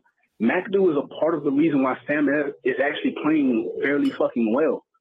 So, yeah, the the, the defense, our defense definitely was the culprit in this game. Um, like I said earlier, our offensive line chose a bad time to have a bad game, but they put out more good film than they put out bad. And you have Sam, who kept his composure, playing well after having getting, being sacked four times. Um, all that being said, this team is still positioned to make noise. They're still positioned to to, to do good things. I do. I'm one of those people that want Wilks to be the head coach. I understand there's a process they got to go through, but Wilks should be the head coach. You don't take over a team that's one and four and have them out there playing good football. Yeah, the division isn't great, but he took over a team that wasn't going anywhere. Like they were dead, they were dead to rights, and he had those guys out there playing. Today was a bad yeah, game. Right. Bad games happen. Again, under Wilks, I've seen more good out of this team than I've seen bad. So, yeah. Hey, again. Appreciate what you guys do. Love the show. Always supporting it. Hit the like. Hit the subscribe. If you guys haven't, keep pounding with C three, all right? Keep pounding, yeah, J D. Yo, J D's been like the voice of reason for a long time He's now, the man. Voice Trying of to... optimism. Optimism, but he also makes some good points too, man. It's like you can't be completely out on Steve Wilks after today. It was a bad performance, but it wasn't even as bad as the Cincinnati loss, you know, and and that apparently everybody had the flu. So I don't know. Listen, right now, looking at Tampa Bay, looking at New Orleans being trash, they beat the Falcons today, but so what? Uh, we've got to take a licking and keep on kicking, man. Like, mm. it's this... not over, and yeah. now we got to look forward to the – To the Detroit Lions, man. Did they, did they beat the Jets, or did the Jets pull it out? I think they beat them. Uh, I don't think. Greg, look that up for me, please. Uh, here's the one thing: is every time I look at, as we're talking about Tom Brady and watching him, every time I look at him since he's in Tampa and he puts Jets the, won. Sorry. Oh, the Jet. Jets won. twenty seventeen Jets won. Yeah. Wow. Nice. That's so good. They for had us. A bad performance. With Zach Wilson, they had a bad performance. Uh, oh, no, I'm sorry. Every, I'm sorry. No, no, no. Detroit no, I, won. I, I apologize. Yeah, Detroit won twenty seventeen Yeah. Lions. Yeah, the yeah. Lions won. Lions so that won. means they're still yeah. good. Um, every time I look at Tom Brady in that in those Bucks colors, and he puts the jacket, it's cold in the cold weather, I always think of Bison from Street Fighter. Like I, I don't know why. It's the color scheme. I just see him being like that dictator. That's um, that's just what I just thought of as I was watching that's that. Cool. All right, let's go to the last call. Hey y'all, um, this is uh, Blair Bear, Cookie Monster's wife. Um, nice. I just want to get on here hey, and say I'm really disappointed with the fans today. Sorry, my voice is a little hoarse. Um, and hopefully screaming and yelling as much as I could, um, since our fans were just sitting there silently. Um, there were some there, but no one was saying a word. Um, so just really disappointed to see that our fans just weren't excited about anything going on in the game at all. Um, So that was really, really frustrating. And then just our defense as well. Just didn't show up well today. I'm a really big Brian Burns fan, and um, he just hasn't been playing um, as aggressive as I'd like to see him play as he has been prior. So just want to get on here and say that. Um, would really, really love to see more fans um, for the Carolina Panthers, more ride or die fans. You know, um, we were there uh, for Thursday Night Football in the rain and cold. Um, to celebrate us getting married um, back in November. So, you know, it's like, and we drive five and a half hours um, to get to these mm. games. So, you know, we're yeah. really big Carolina Panthers fans. So people not to show up and basically have a takeover of Panthers fans, or I'm sorry, uh, Steelers fans is extremely frustrating. So we'd love to see more people show up to the games, have some more excitement about the team. I know we're not doing well, but, you know, we got to support our team. We got to be ride or die. If we're not, then you need to find a different team. That's it. Bye, guys. Slayer Bear. I like it. That's the call of the night.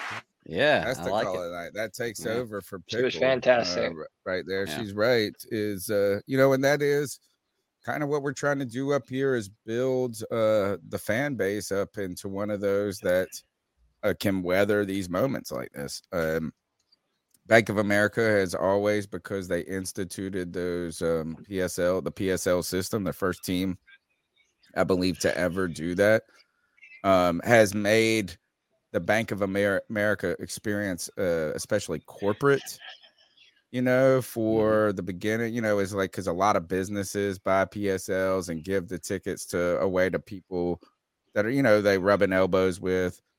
There's always been a sort of maybe gentle gentility to the Panther fan base, like that Southern. Like, it's sanitary a little bit sometimes when you're like, is like you're worried that the person behind you is going to get mad that you're standing up on third down.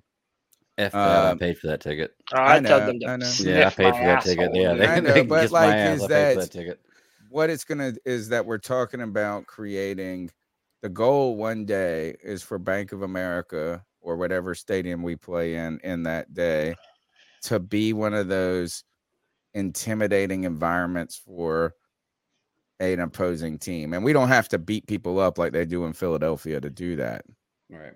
You know, but that's what we're hoping for one day, that we are the legacy team like the Steelers are, and we have to build a legacy on success. Mm-hmm. There's got to be some history to your team of success, and that's why, you know, like these kids that grew up as Steeler fans when Terry, but like when they're winning Super Bowls. That's what they become, those fans that can never, ever cheer for another team, you know, and like that's how you generate that. So at some point, we're going to have to hoist the Lombardi. At some point, we're going to have to put together some back-to-back winning seasons. At some point, we're going to have to create our own history. And I think there's some good moments there for us to look back on, but I don't know if we've had the the success yet to, right. to really cultivate that. But hey, we'll be here for it either way. We were almost there, man. It felt like we were almost there a few years ago, didn't it? I know we were, uh... and that also, I think twenty fifteen taught me more than anything is that those moments are much harder than we give. We see other teams get there a lot. You know, we felt like because Brady and them got there with the Patriots every other year, whatever it was, it felt like that it's easy to replicate that success, but it's really not, even when you are really good.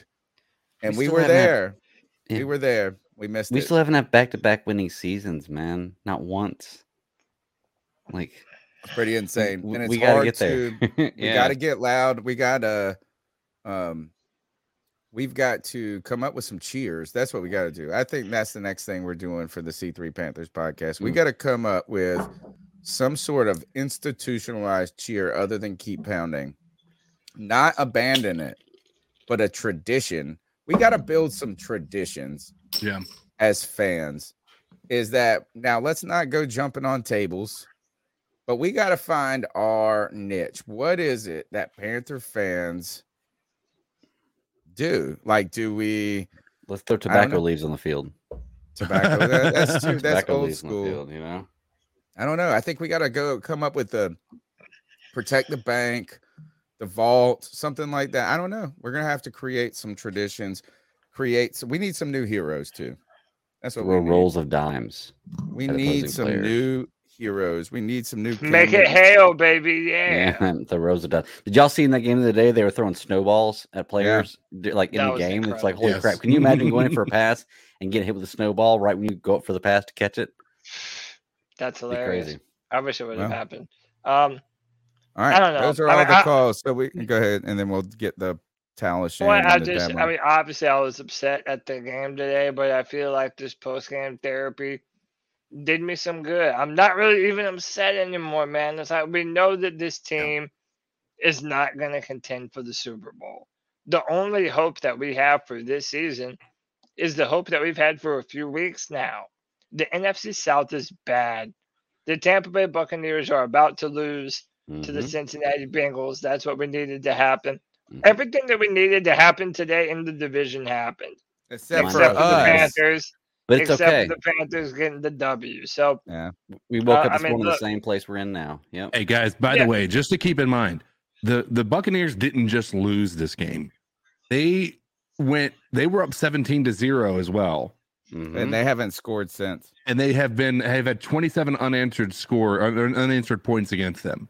Mm-hmm. So they're if you want to compare the the the decimation of a team, um, I would say just look at what's going on with Tampa, and I say we have a lot more bright future than what they have right now. Yeah, we're uh, the most deserving team of the N F C South. If there is a deserving team, it looks like we're the most deserving team because Tampa Bay looks like garbage, but New Orleans and Atlanta do too. Like they look like hot garbage, garbage on fire. We're just garbage. They're on fire. It's crazy. All right, that's the C three Panthers post-game show. We still got to rock up with some dab on them picks and some uh, towel of shame. But before we do that, we got to go down under to Australia, Cody. Yeah, man, Sp- uh, Spectral. Uh, I, I'm pretty sure I messed up. See, I know C K knows how to say this name. But, uh, Spectre the, one actual. Yeah, Spectre one actual. One, uh, yeah, with the ten dollar love bomb it says Codizzle Allen's the goat. Oh shit! Yes, you are. He does have go- he does okay. have the golden pipes, guys. Don't forget, mm-hmm. you can be supporters of the show by smashing the thumbs up button, subscribing, checking us out on any podcast catcher that you uh, hang out on, iTunes, TuneIn, Stitcher. Don't forget, there's opportunity too to become a C three superfan, where you can support the show with a small monthly contribution that we help reinvest into uh, this show and building that. Uh, fan base. You get some cool emojis and some things like that. We appreciate all the people who donated tonight, all the people that are here listening uh, to this therapy session. And um, we accept Blue Cross. Actually, we don't accept any insurance. The only assurance that well, we we don't accept insurance.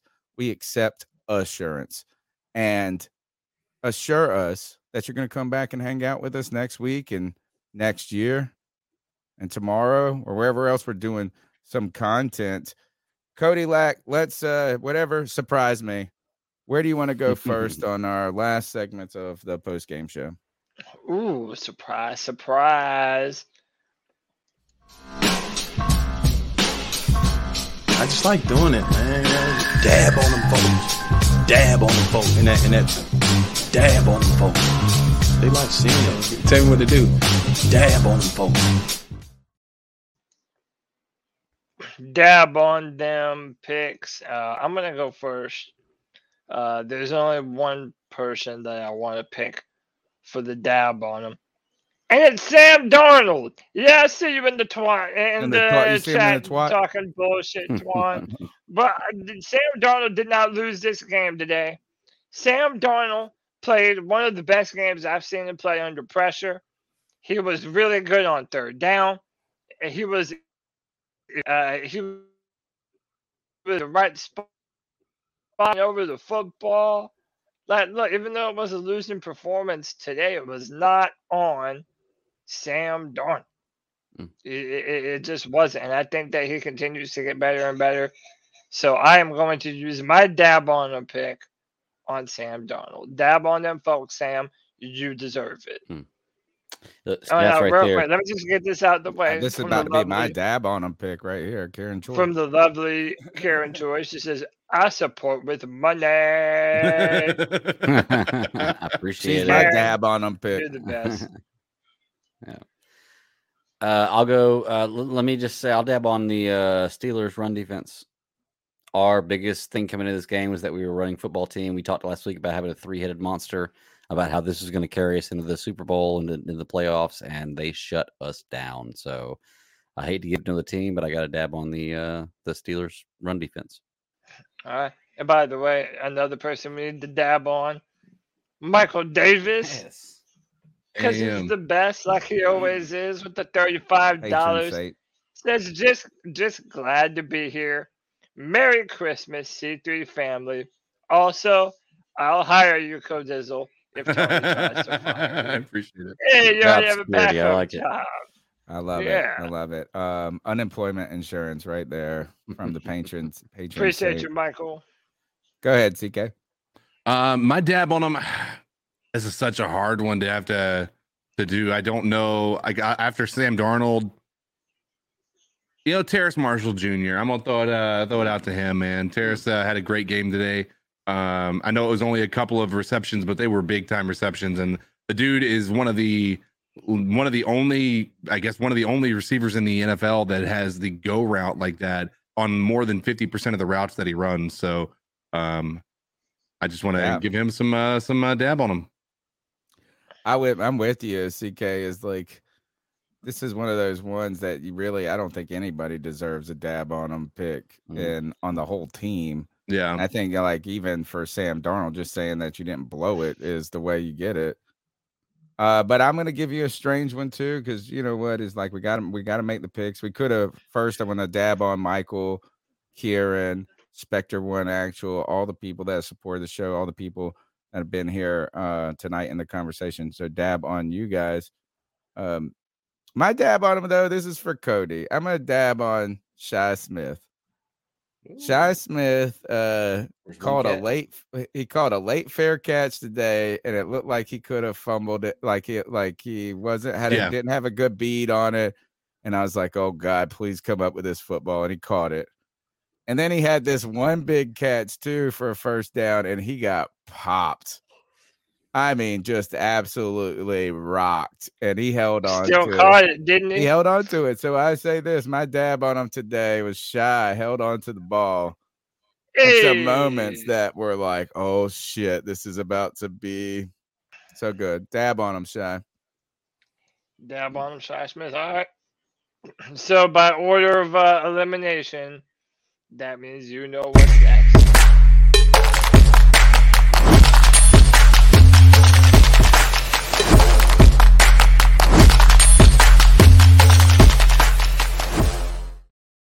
the Towel of Shame segment where we pick our player or our issue or our fault with uh, the team. And this is where we throw that towel of shame on them. When it comes to this, there's probably a laundry list of people that you could be upset with. It's so bad, and when it's collective like this, too, it's hard to identify an individual when it's collective, right? And I know who some of you guys are going to throw out there. There's one individual that's already been beaten a lot on this show. I'm going to beat up, though, the thing that we've been celebrating. I'm throwing the towel on what we've been celebrating for the last couple of weeks, and that's this offensive line today for the Carolina Panthers. Is that we got uh, our man Bradley Bozeman making pancake videos. We're all hype. We're all a little nervous that Moten is falling apart a little bit or starting to slow down where he wasn't always the fastest dude off the kick step in the first place. But, you know, this offensive line just got bullied. Uh, and, and somebody in there was like, oh, they're a good run blocking offensive line against bad teams. They didn't do anything good today. Um. And it wasn't one single player either. It was a collective failure. So my towel of shame goes on the offensive line, which I thought was going to really be the thing that this team ran towards the N F C South championship behind. And today they couldn't run at all. Yeah, I mean, listen, I'm going to go first, and I'm just going to take the uh, the low-hanging fruit. There's a There's a popular name that I wanted to say, but no, I'm going to give it to the person that deserves it the most. Keith Taylor. Mm. What in the fuck are you doing, bruh? You were getting destroyed out there. Every time that we needed you to make a play, You got absolutely embarrassed, man. Once upon a time, you thought that we, we had people thinking that if uh, C J, that you would be the guy that come in and be better than him. And, dude, that did not happen. Uh, you were one of the weakest links on a very weak defense today. Uh, and, yeah, I think a lot of his plays lost us the game. Not saying it's all on him, but he damn sure had a big piece of the pie. So, Keith Taylor Junior, ice up, son. Mm. Ice up or towel shame? Both work. Both.